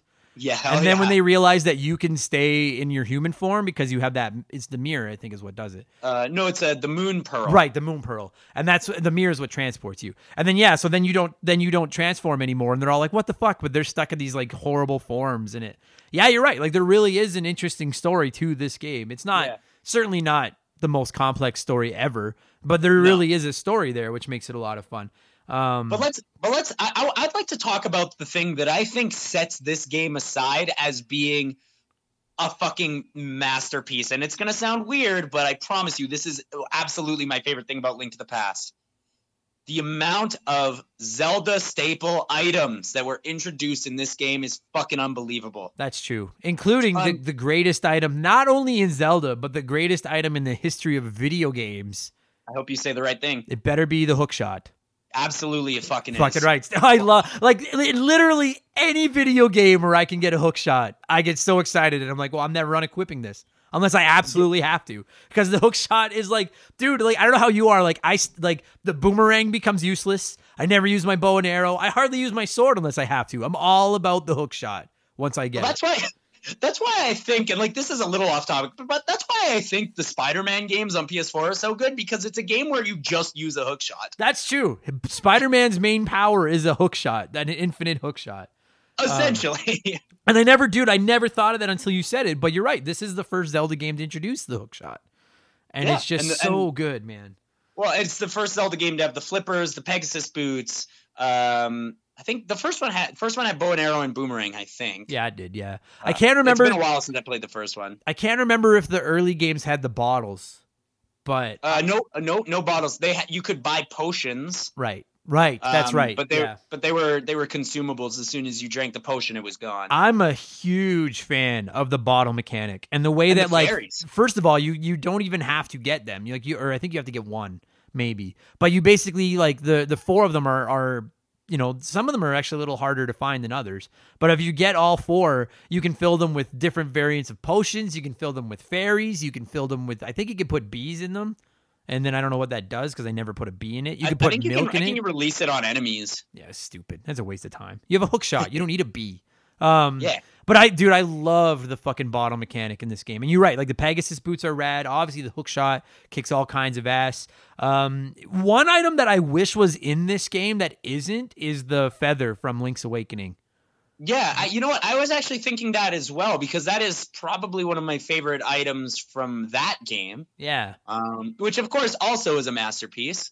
Um, Yeah, Link's Uh, Awakening's fucking awesome. I agree. yes, es- especially the fucking Switch version. Oh, Yeah. Oh, yeah. Holy fucking rights. that- dude, that that that that Switch version took that game from a check minus to a check plus. Yeah, yeah, it's fucking yeah, it's it's immaculate. I desperately, desperately want to see this game remade in that style, like so Yeah, bad. I don't. because this this is a this is actually an argument that I get into all the time with my brother when we're talking about games we think are the best looking video games of all time, and he always says Breath of the Wild, and I'm like, yes, that is a great looking game. But for me, it's the Switch version of Link's Awakening. It's just, it's so appealing to look at at all times. yeah, it looks like a cartoon, like a foggy Yeah. cartoon. I love it. Yeah, I love it. Exactly. So if you make that again, but in this, but with Link to the Past, oh, dude, you could sell, you could sell that for 120. I pay it. Yeah, I don't know if I would pay that much, but yeah, I would. I'd be all over it. And then they, you know what? Knowing Nintendo, they fucking might too. Um, yeah. but I actually, kinda, I- I- to be honest, I kind of hope they do. I think that remake is coming. I really do. Because I've read, sorry guys, we'll get back to Link to the Past in a minute, but I've read that Link Between Worlds, the sequel from the DS, the 3DS, originally started out as a concept of a remake of this game. And then they were like, let's just make it into a different game. Um, Yeah. And it's fucking, Well, it's, there- there I it is, love it though. too. There it is, though. There it is. That's how they do it. That's how they do it. Remake Link's Link to the Past and bundle it with Link Between Worlds for the Switch. Ah. 80 Ugh. bucks for both those games. And you don't have to even you don't even have to remaster Link Between Worlds. I think it looks fine. Just get it on my phone. That is the one thing I really don't like about like the modern era with the 3DS is like port these games to the Switch. Yeah, I Find agree. a way Yeah, I because. I don't want to. I don't want to play my 3ds anymore, which sounds shitty, but I just don't. It's it's in storage upstairs. I don't want to have to go and get it. yeah. I just want to play my shit on the Switch. I'll pay you again. Yeah, I agree. Dude, yeah, me too. Fucking no question. So now, if I and this might be a polarizing thing, but like I'm not criticizing them, but if I have like my least favorite part of playing Link to the Past is like I it's not that I don't like the dungeons, but I just I don't want to do them. I want to be on the overworld. Like that's where I have fun. And when I go into the dungeons, there are times where I'm just like, I don't want to fucking do this stupid. Because some of the dungeons are great. They're great. They're well designed. They're fun. Some of them just irritate the fuck out of me. Where it's just backtrack, I with backtrack. The- backtrack. I think, uh, uh, in particular, the ice temple in this game is is really bad. Ugh. Um, where you have to like you have to make sure that when you come down to the bottom level that the switches are switched a certain way, and if they're not, you have to go back around all the way up through the fucking uh, all the way up, and then back around through the temple again. And you absolutely have to do that at least once. I'm pretty sure. Yeah, I And it's yeah, you do. and it's just it's obnoxious to have to redo it. I do agree with that, but I do think that the dungeons are um, complemented with some of the franchise's best boss fights. Agreed. Yeah, agreed. And Yeah. I don't even think the dungeons are bad per se. It's just like I feel like on the overworld they were really ambitious, but they had the everything they needed to make the overworld work between traveling between the worlds and all that kind of stuff. Whereas like there's a Yeah. couple of the dungeons with their very primitive map system that they have and stuff like that, where they're certainly not unbeatable, but it does hit a point. There's a couple of instances where you're just like, fuck me, like what? How does this fucking switch need to like? It's all it is is one fucking switch somewhere that I like. You said I got to backtrack through this whole. You're basically guessing. Like you get to the switch and you're like, I have a 50-50 shot at getting this right. And if you get it wrong, now you've got to backtrack through this fucking thing, find the switch, hit it again, make sure nobody else hits it, and then climb all the way back up. And it just there's a couple instances where like that ice fucking fortress, man. I every time I replay this game, I dread that. Like when I get to it, I'm like okay, let's just fucking spend 45 minutes or whatever the fuck it's going to take me to get through Yeah. this stupid goddamn fortress so that it's over. Now, the one addition, there's two great things about the fortresses and the dungeons that kind of neutralize that. One, as you mentioned, is the killer bosses, because I think most of the bosses in this game fucking own. They're awesome. And the other Absolutely. thing is the the excitement of knowing you're going to get a new item in every fortress, but then the occasional disappointment when the item sucks. Do you know what I mean? It's like, Yeah. like oh, you got a better shield, and I'm like, oh, thanks. Like, I wanted Great, something that would help you. me get somewhere else, not this crappy fucking that- shield. And that mirror shield that you get is so big that it almost blocks your entire character. I hate it. I fucking hate it. what- That giant golden shield. doing? You need it for Um, like a couple of things to deflect like the laser eyeballs and stuff like that. But it's like I fucking I wish you could like switch between them, like equip different gear, and I can only use it when I wanted to. Because I Yeah. fucking hate that giant obnoxious fucking shield so much. I hate it. One thing, uh, one other thing I'll add about um, that I really like about the dungeons in this game, um, because I agree, there's some that aren't that great, and maybe we'll go through some of them in a, in a minute or two here. But one thing I do want to add is that I like that in this game, especially comparatively to the first Legend of Zelda, that the dungeons are all kind of themed, and I think they kind of ran away with that idea a little bit, almost too much. And the Ice Palace is a great example of them just kind of being so excited about making an ice themed palace that they kind of made it not fun to play Yeah. Yeah. But like um i love like i love that there's like even like the urban themed one where you're underneath the the town and like there's all like the dungeons underneath Yeah. um like inside the statue. Yeah. the forest the forest one might be my favorite one because it's not just one streamlined dungeon. It's like three different areas that you kind of have to jump between. And that one can be kind of tough too and sort of backtracky as well but i do love the concept of it so much. And then you have to find the item to get into the third part of the temple because you have to burn a part of the forest down Yeah, I yeah. See, I'm like yeah, I'm I'm hit and miss on that temple because like yeah, I I love the idea that you have to basically come like the temple is under the lost woods in the dark world, and then you come back up to the woods and you have to kind of hike through the forest to find another entrance into a different part of that. I like the concept, but the, every time I replay this game, I get lost on that fucking temple every goddamn Yeah. time, and it does after a while. It it slowly starts to grade at you where you go from like this is really fun to just being like motherfuck where do I go? Like, like fucking i can't there's no fucking way i'm in this room again. Yeah exactly. So like I but I, you're, I agree with you. I think the concept of it is rad. I uh, for my money the standout moment in any temple in this game is that one that's under the village uh Yeah. in the dark world. And particularly the way that they in the light world they tease that this this this building used to be a hideout for the th- a, a group of bandits or something Yeah. and then in the dark world, you find out that the boss in this castle is like the leader of those bandits. And it turns out he hates light, which is why he's always in the basement. And so you have to go upstairs, blow a hole in the wall where the sun is shining in, then or in the floor, then come downstairs, and now that light is shining onto the bad guy, and now you can fight him. Like that's really, really clever stuff, man. it's it's really clever and like I know how to do it now, but like when I was a kid, like that fucked me up. Like I kept trying to leave because I'm like, I got the girl I saved from the dungeon, but I leave the dungeon and she doesn't follow me. Yeah. Yeah, that's right. Yeah. You know? Ah, So Christ. so I you, you have to really, really put your head together. And I think I had Nintendo power when I played this game. Like I, I'm pretty sure I, I had Nintendo power to help me out a couple of times. Right. Oh yeah, dude. I Um, used to when I was a kid, we used to go to the library and there was a book at the library that was like a guide to this game and I would just take it out over and over and over. Uh, and use it to help me find everything and just because like it's crazy like, it, like i like that when you open up your inventory map like there's clearly I don't remember how many it is, 20 slots or 24 slots or something like for every item. And it's so obvious how many items you're supposed to have. And so you get near the end of the game and you have two empty slots left because you can totally beat this game without getting everything.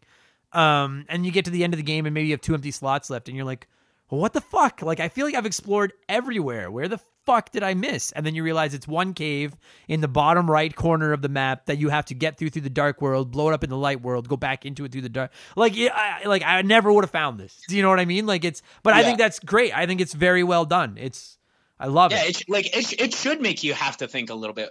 What one thing I will say about this game that I'm not huge on, and this this is going to be a really weird pick. Um, I don't love the uh, the port on Game Boy Advance. Uh, and here's the thing: it's an almost identical port. It is the game. It's Link to the Past, but they added in the Link voice from Ocarina of Time, and I don't think they needed to. I don't think it needed to be there. It's, oh, it's really? I never played Yeah. that. Oh, wow. Yeah, like every time you you swing your sword in the Game Boy Advance version, it goes yeah, yeah, yeah, yeah, and it's like ah, this ah, didn't need it. I don't know if we need this. No, I don't like that. I like the idea of him being the silent protagonist. I like that better. I don't need his voice. I've never cared Yeah. for his voice in any game. It's not for me. But I mean, at, at the end of the day, at the end of the day, we can sit here and we can make like these minor, minor picks about a game that is truly, truly stood the test of time, still plays just as good today as it did back then, Sure. and it's fucking phenomenal. Yeah, if our Like, it's- biggest if our biggest like if our biggest criticism is that the Ice Fortress is hard and his voice in the Game Boy or in the yeah, in, in a port of it is is shitty, then that shows you just how fucking good this game is. Like yeah, it, it truly is one of the finest crafted video games of all time. And like the impact that this game has had on not not only the Zelda series but anything like you look at you, you look at the way that this impacted like quote unquote the Zelda formula, but then you look at all the different games that have borrowed inspiration from the Zelda formula like Darksiders or uh, hell even even like Assassin's Creed, you know, like like there's borrowed elements there, right? Yeah. Dude, I've Um, I've said before that like I always felt the very first Zelda, the first NES Zelda was the first open world game where you could kind of just explore a world and do whatever you want. And this one just did that like so much better. Like like, Yeah, like- uh I- what I wouldn't get I if I could choose right now where I could have my brain wiped out and I could either play Super Mario World again for the first time or I could play this again for the first time, I would probably do this. Because That's the so that's so crazy you said that because I was literally when you were saying that I was about to say the exact same thing. is that right? Yeah, cuz it's Yeah. just that big I, I wanna I wanna race my brain and replay this game from scratch again. the the sense of um like the thrill of fucking figuring out a puzzle on the overworld or going into an area for the first time or once like it's one thing when you're up on Death Mountain and then you realize you can go back and forth between the light and dark world on Death Mountain but once you get the ability to just do it wherever you want every time you find a new portal that can take you into the dark world you're like holy fuck I've never been in this area of the map in the dark world. Now I have to re-explore this whole thing again. Like I would love to be able to do that again for the first time. Like fuck me. Yeah. Because it's just Oh. never it's non-stop surprises just everywhere you go and then like you said i'll be honest with you like as much as I, I i'm hit or miss on the dungeons i love opening the big treasure chest in each dungeon although occasionally it's very sad and heartbreaking when the item Here's, sucks here's a here's a purple shirt and you're like, Yeah. oh. isn't that where you get the better boomerang in one of them you just Uh, no, think, or is that you throw better- into the water I think you throw into the water for the better boomerang. Okay, but there is a few items where you're just like, oh, fucking, th- yeah, you're right. Like one of them, like here, this tunic will protect you from taking damage more, and I was like, oh, thanks. Like this will help me get somewhere. Um, well, and there's also the thing. The thing about this game that's so much different from like like Ocarina of Time and and Wind Waker and Twilight Princess is that you can get you can sometimes miss an item in the dungeons. yeah, you can like the big uh, treasure chests. Yeah, Yeah. and they're all necessary. And well, maybe not the tunic. Like if you're really good at the game, maybe the tunic's not necessary. But there is one that's really necessary. That's really easy to miss, and it's the fucking moon pearl in the third in the third dungeon. You can straight up not even know that it's there, fight the boss, beat the boss, get the thing, go back to the fucking thing, only to find out that there's another fucking thing that you didn't get. Oh, I never do that. I never, but but I've also like I, like I obsess over those giant treasure chests. Like I was more interested in that than I was in fighting the boss. I was like the fucking these these fucking princesses can save themselves. I want a better hook shot. Like I was like that was always I was like that, that's you know what I mean. But I did not know that. That's Yeah. fucked. So yeah, you would have to go back just to fucking get that. Well, and what's cool about this game is it's very clear that Miyamoto had like a uh, like a vision for future games, like especially Ocarina of Time, because this game actually talks about a lot of the events that take place in Ocarina of Time, including talking about the the King of Gerudo Ganondorf, who doesn't appear in a game till five years after this game came out. Right. Yeah. Yeah. So he Yeah. He already knew he had, he he already knew he wanted to fuck with a human version of Ganon.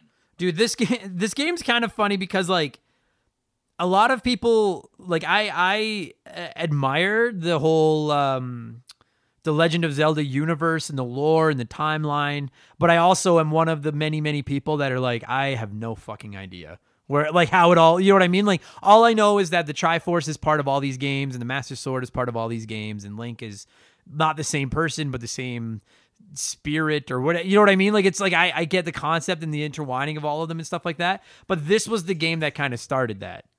Yeah. Well, and I think I think that it's um in a little I think like if we're looking at like the plot line of these games, it's a little inconsistent. I actually just played through Minish Cap and they're like you unlock the light force aka the Triforce, which they call the Light Force in that game for some reason, Yeah. by getting the Four Sword. And it's like, well, usually I have to get the Master Sword. What's what's the difference between the Master Sword and the Four? Is it the same sword? Are they Right. the same? Right. Are they different? Like, I don't understand. You know, I, you know, it, it's it's very inconsistent. So a lot of people are like, I, I, I like. Even just today, I was telling a friend about um, Age of Calamity, the new Hyrule Warriors game, and I was like, if you're looking for a story, you might not, you might not. It's like the story's not that great in this game. And he was like, I am looking for story, and I'm like, but why in a Zelda game is that what you're looking for? Yeah, I have to be honest with you. Like I like I, I get that there is a bit like like this kind of kicked off like the big story and lore of Zelda, but like I I don't really care. Like I get why I'm doing Yeah. what I'm doing and stuff like that, but I'm like it's the same way I feel about Mario. I'm like I just want to play the game. Like I don't care about the like I like I get it. I got to save. Just tell me who am I saving and what do I need to save them, and I'm good. Do you know what I well, mean? I Like have the um, I have. Have you ever read the uh, the Hyrule Historia? no, no. Um, so it's it's a great book. I actually have it. There's like three versions of it. There's the Hyrule Exploria, uh, Hyrule Historia, which is the history of Zelda. Um, an encyclopedia which has all like the different characters and um, weapons and stuff. And then there's an art book, and the art book is fucking phenomenal. And they're all they're huge. These huge, beautiful books, like hardcover um, books made by uh, Dark Horse Comics. But Hyrule Historia, I've read through it a few times, and it's very clear that someone at Nintendo was just full of shit. And they were just like, oh, they want to write a history book about our games, so let's just make some, sh- just make some shit up. right. Yeah, Let's yeah. Just, let's just let's just let's just staple this game to this game, even though we don't have to. Sometimes I feel like The Legend of Zelda is Nintendo's Metal Gear Solid because they're just like, nah, we'll fucking, we can make these stories all kind of, we'll just tape them, put a little glue there. They'll fit. They'll all work together. Well, and it's like, why can't, I would prefer they're all just separate. I don't want to know how they all play together. That's just me. That's just me. well, Nintendo are such assholes that they're like, we're gonna create this Hyrule Historia with a timeline, and uh, we're like, we're gonna create an actual canonical Zelda timeline, and then they're like, ah, here's Breath of the Wild, and we're like, where's that fit in the timeline? And they're like, we don't know. yeah, exactly. Yeah. No, So- no fucking, we don't know. So on one, it's so funny because I'm thinking about that as we're talking about this, and like on one hand, this game kind of kicked off the whole insanity of this fucking timeline people still can't figure out. But on the other hand, I'm like, I, I was thinking about, it, I'm like, this game kind of like, this game saved that franchise because I know that Zelda 2 is a is a hot button. Some people like Zelda pariah, 2 and some people don't. I get it. But it's like the original Zelda is groundbreaking and it's an iconic, you know, Hall of Fame video game. Zelda mm-hmm. 2 turned a lot of people off because they tried to do different things and it didn't work. And like I think they could have gotten away from doing these games in the future and people would have just been like, yeah, the first one was good, the second one sucked. And it would have been and I'm just pulling a fucking franchise out of my ass here. It, it could have been the fucking Blaster Master. You know what I mean? Like of NES, and Yeah. that just would have been it. But then when they released Link to the Past and they did such a phenomenal job of it and they brought it back to like, you know, like clearly they were all like, okay, people didn't really care for the second one. Let's go back to the first one and just make that better. And this game, like to me, this game saved that franchise and took it from a, a one off on the NES with a weird sequel to like arguably their biggest franchise in their library. And that's an incredibly arguable point. But the point, you know what I'm saying though, is like Oh, yeah. like this game saved Zelda. Like without this I game think- we would not have Zelda games today. I think that releasing this game as they did, like releasing this game as is, was basically Nintendo's way of saying, like, look, we have all these these IPs, all these different stuff, and I know you guys didn't like the last one, but we're fucking confident in this product. Yeah, yeah. We are confident in this franchise, and we have more plans for this. Like I would be I would legitimately be curious to know if this wasn't a Shigeru uh Miyamoto game, like if this was just fucking Joe Blow's franchise, you know, at fucking Konami or something, like would we have ever seen another one? Do you know what I mean? Or if they would have just been like, all right, well, we fuck, we had a good one, we fucked up the second one, let's just go do something else. And instead, all you did was kick off. Like to me, that's why, like to me, outside of the original Legend of Zelda game, this is probably the most important game in the franchise because this game I- salvaged the franchise. I, I agree with that. I think I think there could be an argument made for Ocarina of Time being quite important as well. Yeah. Um, but I, no, no, I'd say I'd say Link to the Past is more important for sure. Fucking Ocarina of Time. That game just anyway doesn't. That's a whole different. That's a whole different discussion as well. I, Um, I, I like Ocarina of Time, but every time I play it, I like it less. Yeah, exactly. That said, I'm, I have zero doubt in my mind we're going to get a Zelda 3D All Stars package when their 35th anniversary hits next year, at least with Ocarina and Majora's Mask. And yeah, I'll buy it, and yeah, I'll play them because I'm a I, I'm a I. I think it'll. I think they'll do what they did this year. You know how like they made like the 3D All Stars with um 64, Sunshine, and uh, Galaxy. yeah, Um, I think what they're going to do is they're going to make a package that comes. I think they're going to make two packages. This is, I genuinely believe this. They're going to make one package that comes with Ocarina of Time, Majora's Mask, and Wind Waker, and then they're going to make a, an, an additional pack that comes with Twilight Princess and Skyward Sword. yeah, you might be right. People would think- buy I them. think I'm right. People want these fucking games. People will buy Yeah. them. I'd buy it. Like, and like I'm I consider myself like a middle fair weather middle of the road Zelda fan, and I'd fucking buy those. Like, I'm not stupid I- enough to ignore the legacy of this franchise. I would I would buy all I would buy all five of those games and play the four good ones. You'd skip Majora's Mask. No, I'd skip Skyward Sword. Majora's Mask is a fucking masterpiece. Uh, we'll do. We'll cover that another day. Um, okay, we've been going for almost an hour, but before we score this thing and wrap it up, we had talked about the bosses, and I just wanted to Yeah. quickly. So I'll give you a chance to shout out your like my favorite boss in this game is probably that giant lizard chameleon thing with the metal mask on. And Ooh, you've got to chip away at its mask until it breaks. Then you can shoot it in the ruby in its head. I've Isn't that always, King, isn't that King Dodongo? I have no idea. Yeah, that would make sense that it is. Yeah. I, Um, I could be wrong, but I think it's King Dodongo. That's probably my favorite, just because I love the idea that like I have this magic hammer and I got to chip away at this fucking cast iron mask on his face, and then once it breaks, then I can shoot him in the forehead. I just, Oh, I that's a- really like another, that. That's another fight. item. That's another item that was introduced in this game, the magic hammer. I don't Um, understand what's magic about it. It's just a hammer. Like there's no, you can hit. but anyway. You can hit shit with it. Yeah, you know, like you can't do with a regular hammer. don't call Um, it magic. Just call it the hammer. Call it the hammer of heroes or something. I don't know. But anyway, that Um, that's my favorite. So have you got a favorite my- boss that sticks out, My favorite, yeah, I do, and and uh, this is one that I often think about because I just find that it's really fun. I really like. Oh God, he I don't know what his name is, but he's like he's like the big cotton candy guy that has all the little things, and you have to hook shot the little things and Yeah. slice them. yeah, And then eventually, once he's naked, he just goes on the floor and just starts like he's like a giant eyeball that just starts like trying to viciously attack you. Yes. Dude, what yeah, they do a great job of like in the in the dungeons where you pick up a new item, they do a great job of uh working that item into the boss fight. Absolutely. And I really yeah, I really like that. Quick shout Well, out to like- what go ahead. What like another one of my favorites though, like that I just want to shout out to is that I love the the turtle rock boss fight because you need to have the fire and ice rod. Now the fire rod you've got for sure. The ice rod you maybe missed. Oh yeah, and that's so- right. Yeah. Yeah, you you maybe missed the ice rod. So like I'm sure a lot of kids were playing that boss fight and being like, "What the fuck? How the fuck? Fuck do you do this?" Yeah, because it was like the you had to use the fire rod on the ice side and the ice rod on the fire side. Yeah. Right? Yeah, I like that. That's clever. Fuck yeah. I forgot about that boss. I like that boss too. I wanted That to shout fun. out my least favorite boss in the game, which is the giant goddamn rattlesnake thing that you have to fight on the platform where he bumps into you and he doesn't even kill you. He Oh, just bumps into yeah. you and knocks you off. And then you've got to hike up and start the fight again.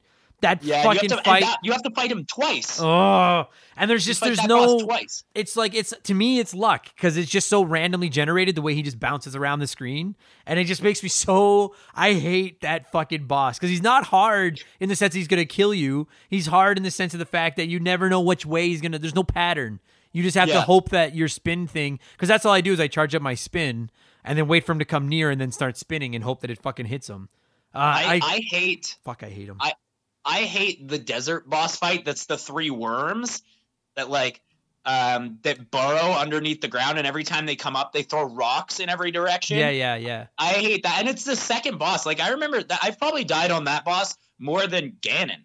Dude, Ganon's a bitch in this game. I love that you could Yeah, beat him. true. You could beat him with the net. I never knew that, but you could beat him with the bug catching net. Dude, that's a, you know what? I'm gonna do it next time. I think. I was like, you fucking pussy. You're supposed to be this all encompassing demon that's going to take over the world. But my little fairy net that some stupid kid gave me can beat you. Get the fuck out of here. Yeah, some kid who's sick in his house just. Oh, yeah, he was is like, sick. yeah, he had I'm the. too sick to catch bugs, so I guess I'll never be well again. Yeah, like the fact that he gives you that bug net because it's his favorite hobby and he's too sick to do it means that kid's got something terminal. Yeah, yeah. Know, I- just fuck. I like to imagine that he was allergic to bees. And the bees Oh, were that- stinging him, and he's like, "I better stop doing this now. This isn't for me." Yeah. Oh, oh yeah, fuck. Also, sorry guys, like we're gonna end this thing soon. But also, shout out to uh, if you've ever played this game and you've never made all the chickens attack you, then you're not playing this game right. No, Shout- no. Like that's my favorite thing is to just hammer away. My brother and I would do that for hours as kids and just laugh like idiots. That we would just fucking go to the village and beat up this one poor defenseless chicken, and then eventually Well- just get the swarm of chickens to come after us. Is the funniest One- shit. One one thing I find so interesting about this game is at the end of the game, after the credits, they tell you how many times you died, Yeah, and I am absolutely willing to ruin a perfect run to die once from the chickens. Like, yeah, it's the greatest thing in the world. And like, and I, I love because like I love animals in real life, and I love the fact that they were like, no, no, you can't just abuse animals in our fucking game. They'll fight back. but it's just the idea that all it is is a ton of chicken. I fucking love it. I love this fucking game so much. Dude, It's it's it's i in my opinion this this is I know that you don't give perfect ratings, but I'm gonna I'm gonna throw one out there. Oh yeah, I was just gonna say like I don't know what like I need a fucking I don't know what to score this game. Okay, it came out in 1980 1992. So we'll score it out of 1992. So you're giving it 1992 out of 1992. Dude, I'm giving it 1992 out of 1992. I fucking love this game. I gotta like, I mean, I gotta give it. I mean, you guys know it gets the Super Mario World tax, so I gotta take one off. And then I'll be honest with Yeah, you, yeah. I'm taking a couple off for that ice dungeon because I fucking hate that ice dungeon. But I mean, Very even fair. even still, like, yeah, I'd be like a 19 fucking 85 out of 1992. It's like a 9.9999 out of 10. It's like, I, Yeah. again, like for my and I and I and I know it's a hot take, but like for my this is my favorite game in the franchise. I like it better than Breath of the Wild. I like it better than the sequel. I like it better than Ocarina of Time, Wind Waker, all those. Like to me, this is the the it's the Super Mario World of Zelda. It's the it's I I'll never get bored of playing this game ever. Yeah. ever. And and again, just for me, like this this game is so close to being my favorite Zelda game. Wind Waker has a tiny advantage over it. Um, but you also got to remember, like, um, I don't want to be this guy, but I'm a lot I'm a lot younger than you are. And Wind Waker came out when I was 10. right. Wind Waker came out when I was 10 and we got it first day and we didn't usually do that.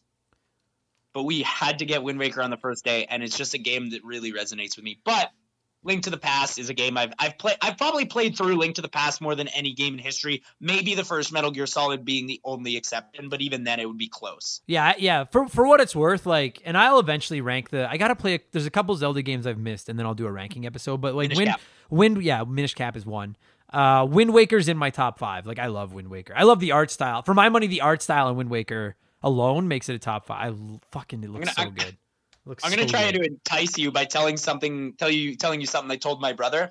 Uh, Minish Cap is better than Ocarina of Time. I and I 100% believe that. Yeah, but like fucking Ecco the Dolphin is better than Ocarina. No, I'm just I'm just I'm kidding. Calm down. Although I I'm I am lukewarm. Like Ocarina of Time is not a top five Zelda game for me. I You don't like it. Fucking what, I, man? I don't like it. I don't like no, it. I, no, I, I agree. Ocarina of Time is very, very good in my opinion, but it does lose points more and more. Um, one thing that really pisses me off about I promise I won't go on a huge tangent here, but one thing that pisses me off about Ocarina of Time is that most of the mechanics are just standing there waiting for the enemy to attack so you can counter, Yeah. Yeah. and it's annoying. Yeah. That's yeah, like I like the combat in in this game in Link to the Past is like is is ridiculously basic, but it works. I'm like I don't need anything else other than that. It works just fine. My shield works the way I want it to. It's easy to swing my sword, it's easy to do the spin. I got a hook shot, which is all I need. Like it's just I oh god, I want to play this right now. Like talking about this has made me want to sit down and play this game again right now. So Um, by my Twitch stream today. I'll be playing Link to the Past. Um. Okay, that's good, buddy. That was over an hour of Link to the Past talk, which was perfect. And then you, and you finally got to do a, a Zelda episode of the podcast. So congratulations. I'm, I'm, I'm ecstatic. I'm ecstatic. Thank you. Do I get like? Do I get? Is am I in the Hall of Fame now? No, but I- that's your last I- name is probably going to always keep you out of the Hall of Fame. Am, I- am I banned because on on an episode I did say that Mario's missing is is technically good? No, you're you're banned because you're a McHugh, and that's just Ah. something I can't forgive. It's nothing personal. I just like your mom is never getting into the Hall of Fame either. It sounds it sounds pretty personal, my guy. Well, okay, what it is, but it's toward your brother, not you. Ah, that's so- okay. He's he sucks, so I get it. Yeah, he does suck, and he probably won't listen to this to hear us say that. But if he ever does, yeah, suck it, Mark. Uh, it's a Zelda Uh, episode. I think he might. Yeah, he might actually. Yeah, you're right. He probably will. Um, good stuff, buddy. Thank you so much for uh, for spending part of your afternoon talking about 30 year old video games with me. I appreciate it. I'm, I'm I'm happy to do it. Happy to do it.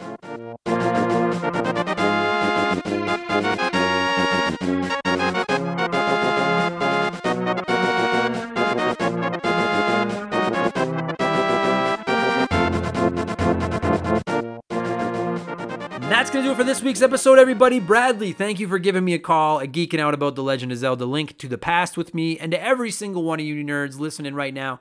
Thank you so much for uh, supporting me and the show. If you're enjoying what I do, if you like the podcast, please consider supporting us over on Patreon, you guys. It's only two bucks. It helps me out so much. It helps keep this show going the way that it's going. I really, really appreciate it. You get extra podcasts, shout outs. You can pick the games we cover and a whole bunch of other stuff.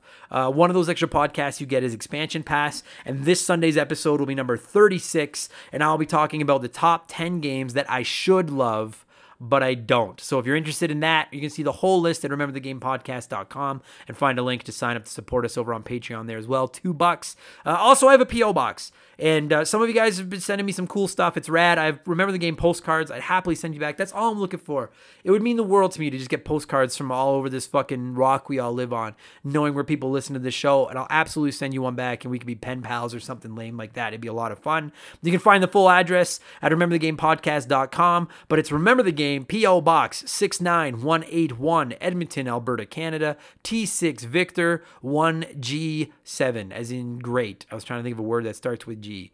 Um, so that'd be really rad. And then finally, check me out on Twitch. I'm over there Tuesdays, Thursdays, and Sunday nights from 8 to 11 p.m. Mountain Standard Time. Look for Member the Game on Twitch, not Remember. Look for Member the Game. I'm always over there just playing video games. I spend just as much time talking with everybody. So if you want to come by and say hi, that would be fucking awesome. I'd love to see you. And that'll do it, you guys. Game Patch 15.0 hits the internet Friday morning for Patreons, Monday morning for free feeds. Expansion Pass will be live on Sunday. And I will be back in seven days with episode 126 of Remember the Game. Thanks a lot, you guys. I'll talk to you again soon. Cheers. Remember the Game is brought to you by our Patreons. I simply could not produce the, all the podcasts and all the crap that I'm putting out into the world without all of your support, so I would like to take a quick moment to thank every single person that has supported us at patreon.com slash remember the game. And I'm sure I'm going to fuck up a couple of these names. I think a couple of you listened to it just to hear me stumble my way through this. But with that said, a humongous giant remember the game thank you to Aaron Cuphall, Aaron Lawson, Adam Anderson, Adam Beasley, Adam Oshirello, Alan C., Alex Martinez, Andre, Andrew Halupchuk, Andrew Wright, Andy Baker, April Zane, Arpad Botos, Ashley Cronenbitter, Badar Barhumi, Ben Booya, Ben Busha, Ben Drinkin, Bradley McHugh, Brandon O'Brien, Brian McKay, Brian Medeiros, Brian Ransom, Bullfrog, Charlie M, Chris Campbell, Chris Flurry, Chris Wilson, Christopher Russell, Chuck Schlarp, Corey, Craig Rutt, Crash Bandicoot, Chris Knife 007, Dan T, Danny Vega, Dario Omen, Dave L, Dave McGee, Dave Thompson, David Ray, David Shatner, Schnatter, fucking there was one. Desert Tortoise, Divalk, Du Howe, Dominic S. Thompson, Doug Dorn, Doxer, Dylan, Eric Cannard, Evan Refuse, Fraser Burns, Gary C., Geek Life Radio, Grant Robertson, Grimpy, Henri SJA Flash, James Clark, Jared, Jason Adams, Jason Cortez, Jay Clutch, Jeff Johnson from Game on GNT, Jeffrey Mathis, Jer Bear, Joe Buck, Joe Gillespie, Joe Mack, John Doskis, John Quack, Jordan, Josh Morgan, Josh from the Press Start to Join podcast, Kate Roberts, Casey Rarick, Keegs, Kevin Chincholo, Kevin Donlin, Kevin Hufford, CryptoBox, Kyle Paul, Lane Orr, Leon Knapskog, Les Winan, Luca, Mackenzie Wheeler, Mark Jones, Mark McHugh, Mark 209, Martin Greenwood, Matt McLean, Matthew Davis, Michael Mathis, Mikhail Haig, Mike Mallowaney, Mike Miklos Blackshaw, Miles from BringBackRetro.com, Morgan, Mr. Impressive, Mr. Nick, Wolverine Films, Nathan Tremblay, Nathan W, Nick Sills, No One Cares, OG Big Titus, PB McFadden, Peebs, Retro Ghosty Ghost, Rex, Robert Fuchsia, Robert L, Rome 21, Ryan Bayshore, Ryan Kinchin, Ryan Yeager, Scott Brooks, Scott V, Sean Razine, Sharonic, Slick Rick, Starro Praben, Stupid Monkey, Super Mary Ho, The Giraffe, The T Word, Thomas D. Reynolds, Tim L, Tim Riel, Tim L, Tim Riel, Todd O, Tom, Tony, Travis, Trevor Hillier, Tyler, Very Cool Dude, Vincent L, Vladstein, Whiteboro, Wyman Brooks, Xwater, Yamcha, and Zane Donovan. That might be the best I've ever done. Thank you guys so much for the support. I really appreciate it. Talk to you all on Friday with Game Patch. Cheers.